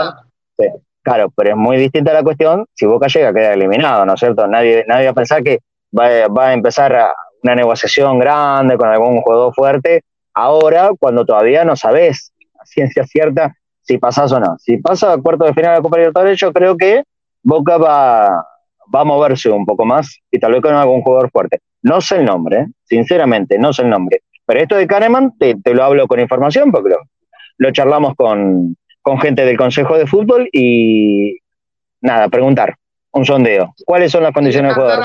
A nosotros también. por ahí. Sí, sí, sí, sí, también es, también es. Eh, Bo- Boca consultó simplemente por Kahneman, ni avanzó. Lo que pasa es que si, si cada llamado a un representante por un jugador es, es empezar una negociación, estamos equivocados. No, es un llamado, ¿qué onda? ¿Cuánto sale? ¿Cuánto valdría? ¿Cuánto quiere de contrato? Listo. Y es, claro, bueno, listo, muchas gracias. Cual- cualquier cosa te llamo y te aviso, ¿sí? Dale, chau, nos vemos en la próxima. Por ahora, por ahora no pasó, no pasó más que eso. Bueno, Nico, yo también me, me- me tengo que ir ahí y hay que cerrar el programa. Nos vemos esta noche. eh, ya hay lista de concentrados. No sé si salió un banner oficial, eh, No, pero se hizo. Boca Estuvo analizando lo- cada uno de los que están por, Ajá. por- Muy bien. Eh, así que tenemos lista de buena fe. No sabemos el equipo titular todavía. Creo que eso No. se definirá a último momento. No queremos dar Sí. pistas referentes a, nuestro, a nuestra táctica. Yo- o como- Yo supongo que se definirá en el, eh, en el calentamiento previo. El que pueda superar sin desgarro el calentamiento previo estará en condiciones de empezar el partido. Eso es lo que va, eso es lo que va a pasar. Bueno, Nico, no, eh, nos vemos después de la noche. Ah, le, le dejo el anuncio a la gente. este domingo, 8 de la noche, domingo 20 horas, vamos a hacer el Entrebostero. Hoy no estamos porque hay partido, hay partido de desafío con el canal de Boca, así que por eso hoy no, no hacemos el Entrebosteros. Así que lo pasamos para domingo, 20 horas, creo que es un lindo horario, bien futbolero, no es tan tarde, porque el otro día empieza la rueda para todo el mundo, así que 20 horas del domingo nos encontramos acá, acá, acá en Cadena Ceneice a, a las 8 de la noche, repito, para hacer eh, una nueva emisión de Entre... Bueno, ahí rápidamente... La gorra de Piluso. El, el día. Estoy, estoy. ¿Me, me escuchan ahora? Lo Sí, de digo. el domingo. A las 8 de la noche, con regalo de gorra de Piluso de Cadena Ceneice, la tacita para desayuno merienda también de Cadena Ceneice, jotas de bagunza y todo lo que pueda haber ahí a mano como para regalar. Tal vez algún libro vamos a buscar que hay lindo como para poder regalarle a la gente que colabore, a los que colaboran en nuestro mercado pago, boca.cadena.ceneice, nosotros tenemos regalitos para ellos. O sea, es una colaboración y a la vez es eh, ingresar al sorteo por estos regalos boca.cadena.ceneice en Mercado Pago. Y acordate también que si estás mirando todos estos programas de Cadena Ceneice en el exterior, tenés este código QR que está ahí abajo, aquí abajo, el, código QR para que lo puedas escanear con tu celu y, y dejarnos también una ayuda desde cualquier lugar del mundo donde veas este programa que hacemos todos los días y los diferentes programas, Reacción en Cadena, Punto Boca, Modo Boca, todo lo que pasa en Cadena Ceneice, podés dejar tu colaboración para, para lograr seguir haciéndolo. Ni más ni menos que para eso. Bueno, Nico, yo te dejo, haga- hagas el cierre del programa, meta don datos si hay, con, con tranquilidad, y, y nos vemos a la noche ahí en Vicente López para el partido. Allí estaremos, por supuesto, para aportar nuestra calidad futbolística. Un abrazo. chao, Nico. Chao, chao, chao. Eh, completando un poquito la, la información, eh, Varela está pidiendo jugar el partido de vuelta con Nacional. Están en la negociación entre Boca y Porto. Porto lo quiere antes y en ese sentido eh, todo parece indicar que Varela podrá, podrá ser titular en el partido en la bombonera y despedirse ante Nacional. Eh, Benedetto todavía no está al 100%. Hoy por hoy los tres delanteros que, que están para dos puestos, estamos hablando de Merentiel, Hanson y Ceballos. Esos son los tres delanteros que hoy por hoy están 100%, esperando por supuesto la recuperación o, que tome ritmo Cavani, si toma ritmo será titular. Otra de las posibles opciones es que Valdés esté regresando a la, a la Valle Central, reemplazando a Valentini y colocándose Pical como segundo central. Ah, y una información importante para los socios, eh, lo ponemos por favor en pantalla antes de que cortemos, porque se ha hecho largo eh, el programa. Las condiciones para el partido ante Nacional, que tenemos, allí vamos a tener la, información rápidamente, por supuesto, Carnet y, y DNI, va a ser entrada sin filtro para el miércoles 9 de agosto. Eh, hay que reservar en la, en la página, en la de Sol Socio, lunes 7 de agosto, 2 de la tarde. Los adherentes reservarán lugar hasta agotar disponibilidad el martes 8 de agosto a las 2 de la tarde. Los abonados, por supuesto, sin reserva. Y no se olviden que puede hacer el abono solidario a partir de hoy, viernes 4 de agosto a las 2 de la tarde, para ceder o comprar el lugar de platea o palco. Pero recordemos, para los socios activos, que lo más importante, no hay filtro y podrán reservar a partir de las 2 de la tarde el lunes 7 de agosto. Esto, por supuesto, el lunes también lo vamos a informar en medio del programa cuando dividan la pantalla y pónganse en Soy Socio y consigan, por supuesto, su lugar. En los partidos de Copa Libertadores, recordemos, no tienen el mismo filtro que en el campeonato. Quería destacar el tema Villa rápidamente, no quería olvidarme de esto. Eh, Boca hizo el pedido para que le liberen el cupo ante la falta de cumplimiento del contrato del delantero colombiano que está entrenando sin autorización del club en la Unión Deportiva Lazarote de la quinta división de España. Este es el equipo que dirige el Pipa, el Pipa Gancedo. Villa hizo una publicación en sus redes sociales diciendo trabajando día a día con, con humildad, sin hablar mucho y esperando el momento, gracias a Leonel Gancedo y a Rodrigo Zaleski, que es el preparador físico del club, por el espacio y por la calidad de personas, adjuntando fotos y videos en un gimnasio entrenando. Eh, Pipa Gancedo, por su parte, dijo que somos un club amateur y tengo buena onda con los representantes del jugador, por lo que vino este fin de semana a la isla y le ofrecimos moverse un poco con el equipo. Eh, conflicto en puerta, por supuesto, eh, es una de las tantas formas que Villa quiere que le den su, su, pase, pero Boca va a pedir ante la FIFA, sin que haya esta modificación, de que le liberen el cupo, esto por una posibilidad de seguir contratando, porque hasta ahora solo puede contratar jugadores nacionales, porque ya tiene el cupo de extranjeros completo con Villa. Esto es lo que pedirá, eh, por supuesto, el club. Nos habían quedado algunos datos de Don Dato de Nacional ante Boca, pero primero vamos a ir con los datos del Club Atlético, porque hoy en el futsal va a jugar ante el Secla, antes de que tengamos el audio, ya lo tenía preparado producción ahí, pero vamos con el futsal, que va a jugar ante el Secla, hoy nueve y media de la noche, en Crucecita, en Avenida Mitre, 1351, va a ser el partido del día viernes. Va, eh, se jugó ayer en Boca Ajedrez, el match internacional de ajedrez entre el Instituto Marta Fierra y Boca, eh, se dio entre ocho y media y 10 de la noche.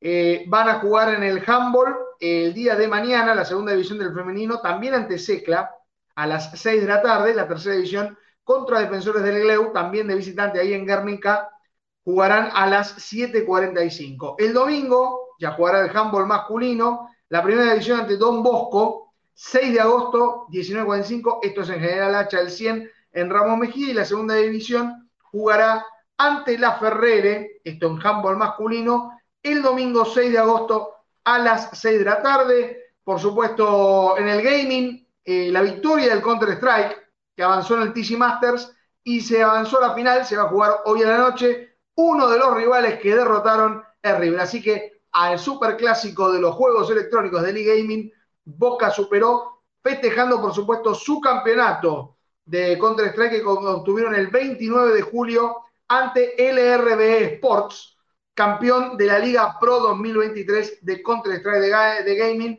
Así que lo queríamos destacar. El análisis de la pesca deportiva, viernes 11 de agosto, 8 de la noche en el Pejerrey Club.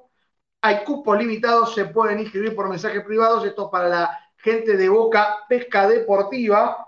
Y también el básquet, que va a tener un nuevo preparador físico, Daniel Pascuali, que va a estar junto con Carlos Duró para la temporada 2023-2024. Boca, recordemos, fue subcampeón de la Liga Nacional de Básquet y, por supuesto, festejando los campeonatos de las guerreras en el vóley y también en la vuelta a la Liga Nacional del Vóley masculino después de ocho años. Referente al sub-20, se confirmó la Copa Intercontinental, se va a jugar en Buenos Aires 9 de septiembre, Boca contra el AZ Alkmaar, y todo parece indicar que va a ser en la bombonera. Todos esos datos interesantes que llevaban hoy a alentar el futsal, va a estar el handball tanto el sábado como el domingo y por supuesto los muchachos del Counter-Strike son los principales actividades del Club Atlético Boca Juniors, más atlético que nunca. Ahora sí, vamos con el fútbol profesional y los datos de Don Datos rápidamente.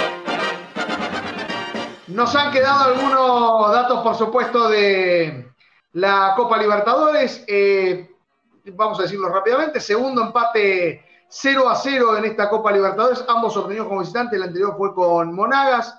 Boca tiene tres partidos sin derrotas en la Libertadores, dos victorias como local y el empate, por supuesto, ante Nacional. Tercer 0-0 consecutivo en la ida de los octavos de final para Boca. Las anteriores fueron con Mineiro y Corinthians, en ambas fueron eliminados por penales. Esperemos que la tercera sea la vencida. Quinto partido por Copa Libertadores entre Boca y Nacional. Tercer empate entre Ceneices y Bolsos. Boca no pudo ganarle a una nacional en el Gran Parque Central, solamente ganó una sola vez su primer campeonato internacional, la Copa de Honor Cusenier, donde derrotó 2 a 0 Universal en ese estadio el 20 de septiembre del 23. Sexto empate ante equipos uruguayos en Copa Libertadores en 13 partidos jugados. Solo perdió en esa condición ante Montevideo Wanderers en el 86. Empate 2 en 41 encuentros disputados en octavos de final. Es la decimotercera vez que Boca arranca la serie en octavo de final de Copa Libertadores como visitante y fue su sexto empate, cinco de ellos por 0 a 0. Empate 83 en 324 partidos de Copa Libertadores.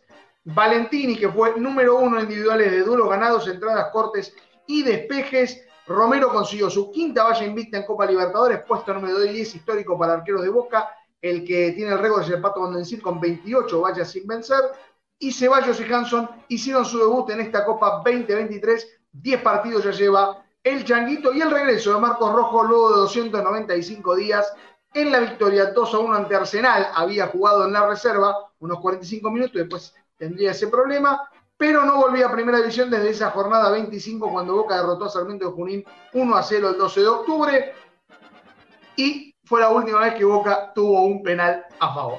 Almirón, primer empate como entrenador de Boca en Copa Libertadores, de visitante, dos empates y cinco derrotas en su historial. Todos los datos de Boca Nacional 2 a 0, que por supuesto los podrán ver en www.cadenaceneice.com con mucho más detalle. Ahora sí, vamos con lo del 4 de agosto rápidamente, porque nos queda muy poco tiempo y lo venimos estirando y aprovechando que Matute González está en el auto.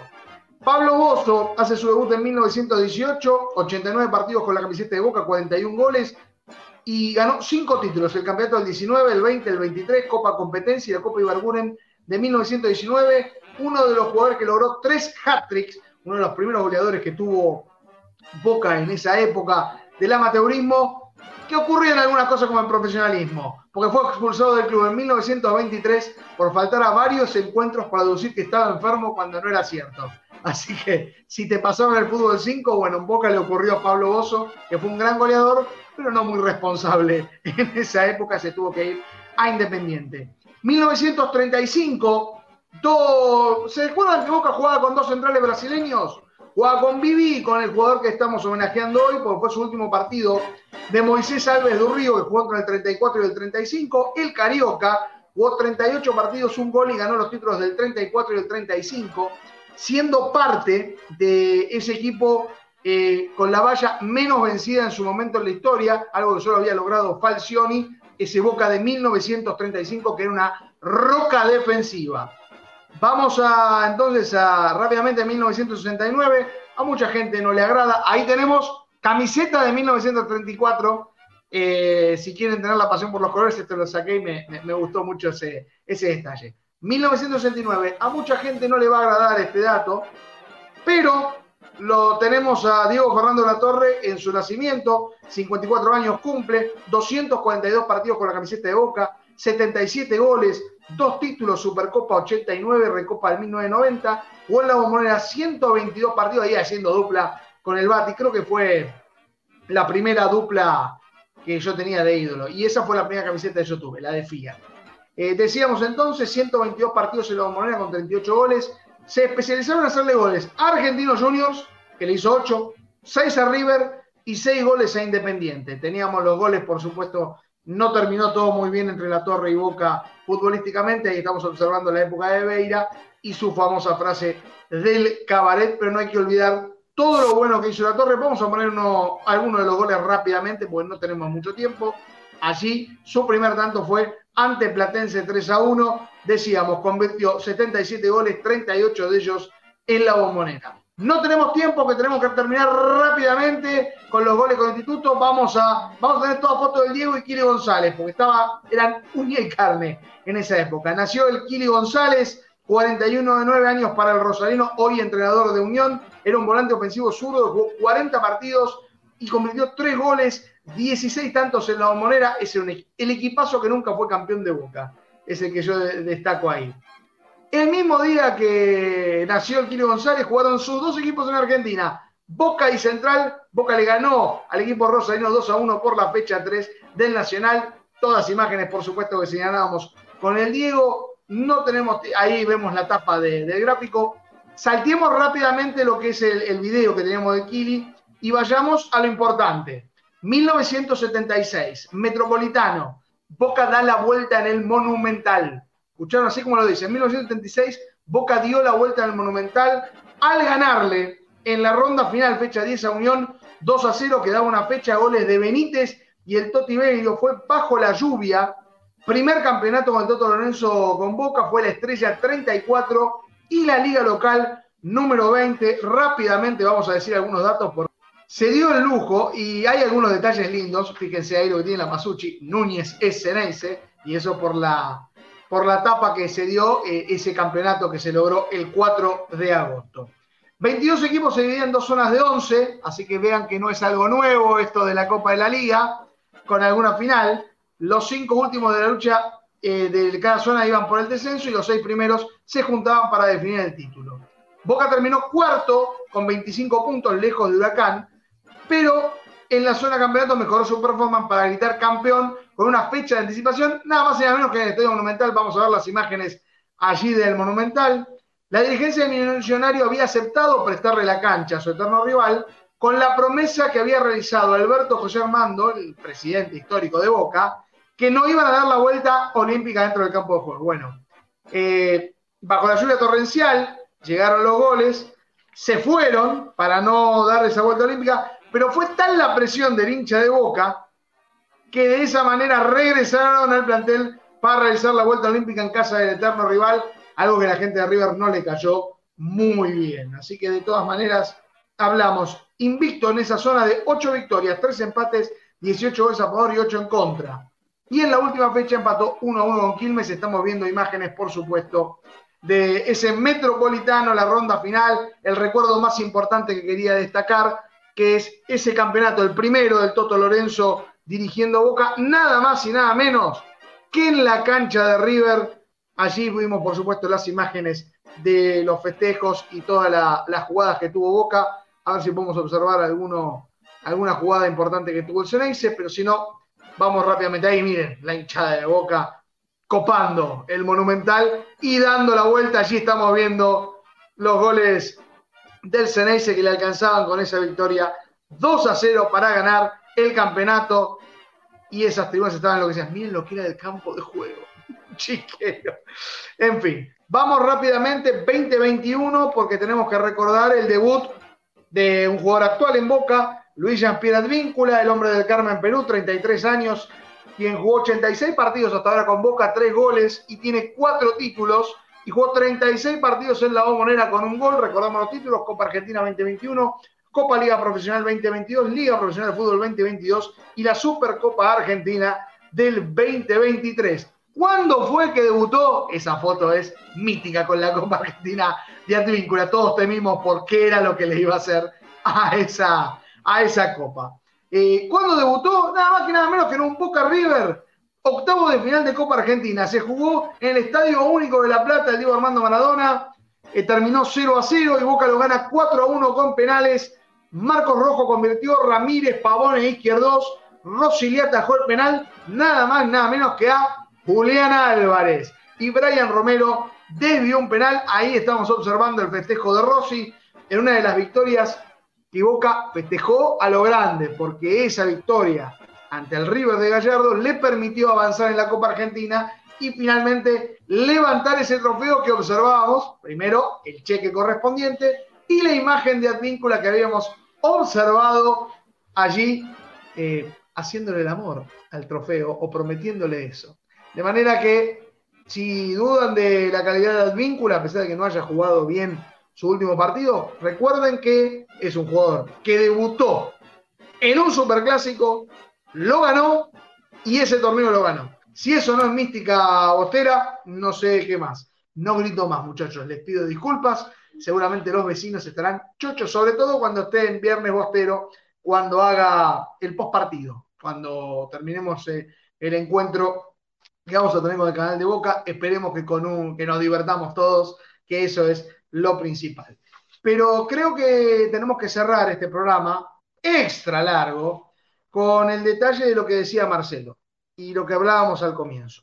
Boca no es un equipo chico, no es un equipo defensivo, que no supo qué hacer, que la empató de pedo. Tuvo un plan y lo ejecutó. ¿Podría haber hecho otra cosa? Sí, podría haber hecho otra cosa. Pero logró un empate ante una cancha que solamente ganó una vez y no fue ante Nacional. Un rival que fue tricampeón del mundo y tricampeón de la Copa Libertadores y que siempre lo ha complicado a Boca. Ah, y que todavía no fue derrotado en la moneda oficialmente. Ese es el equipo que va a enfrentar Boca. Boca es favorito para octavos, pero tiene que construir su favoritismo de levantar la séptima partido a partido. Y el siguiente desafío va a ser el miércoles. Esperemos que con el debut de la gran estrella de Cavani, para que toda la gente de Boca se sienta alegre que es lo que se merece. Cerramos esta semana uruguaya de Boca. La tendremos, por supuesto, con el desafío del partido que tenemos con el canal de Boca y seguramente estará en el canal de, de Marcelo González. Espero que no me enfoquen mucho. y después estaremos, por supuesto, en el post cerveza de por medio con los amigos de Bernes Bostero. Les mando un abrazo muy grande. Chao. Hasta la semana que viene.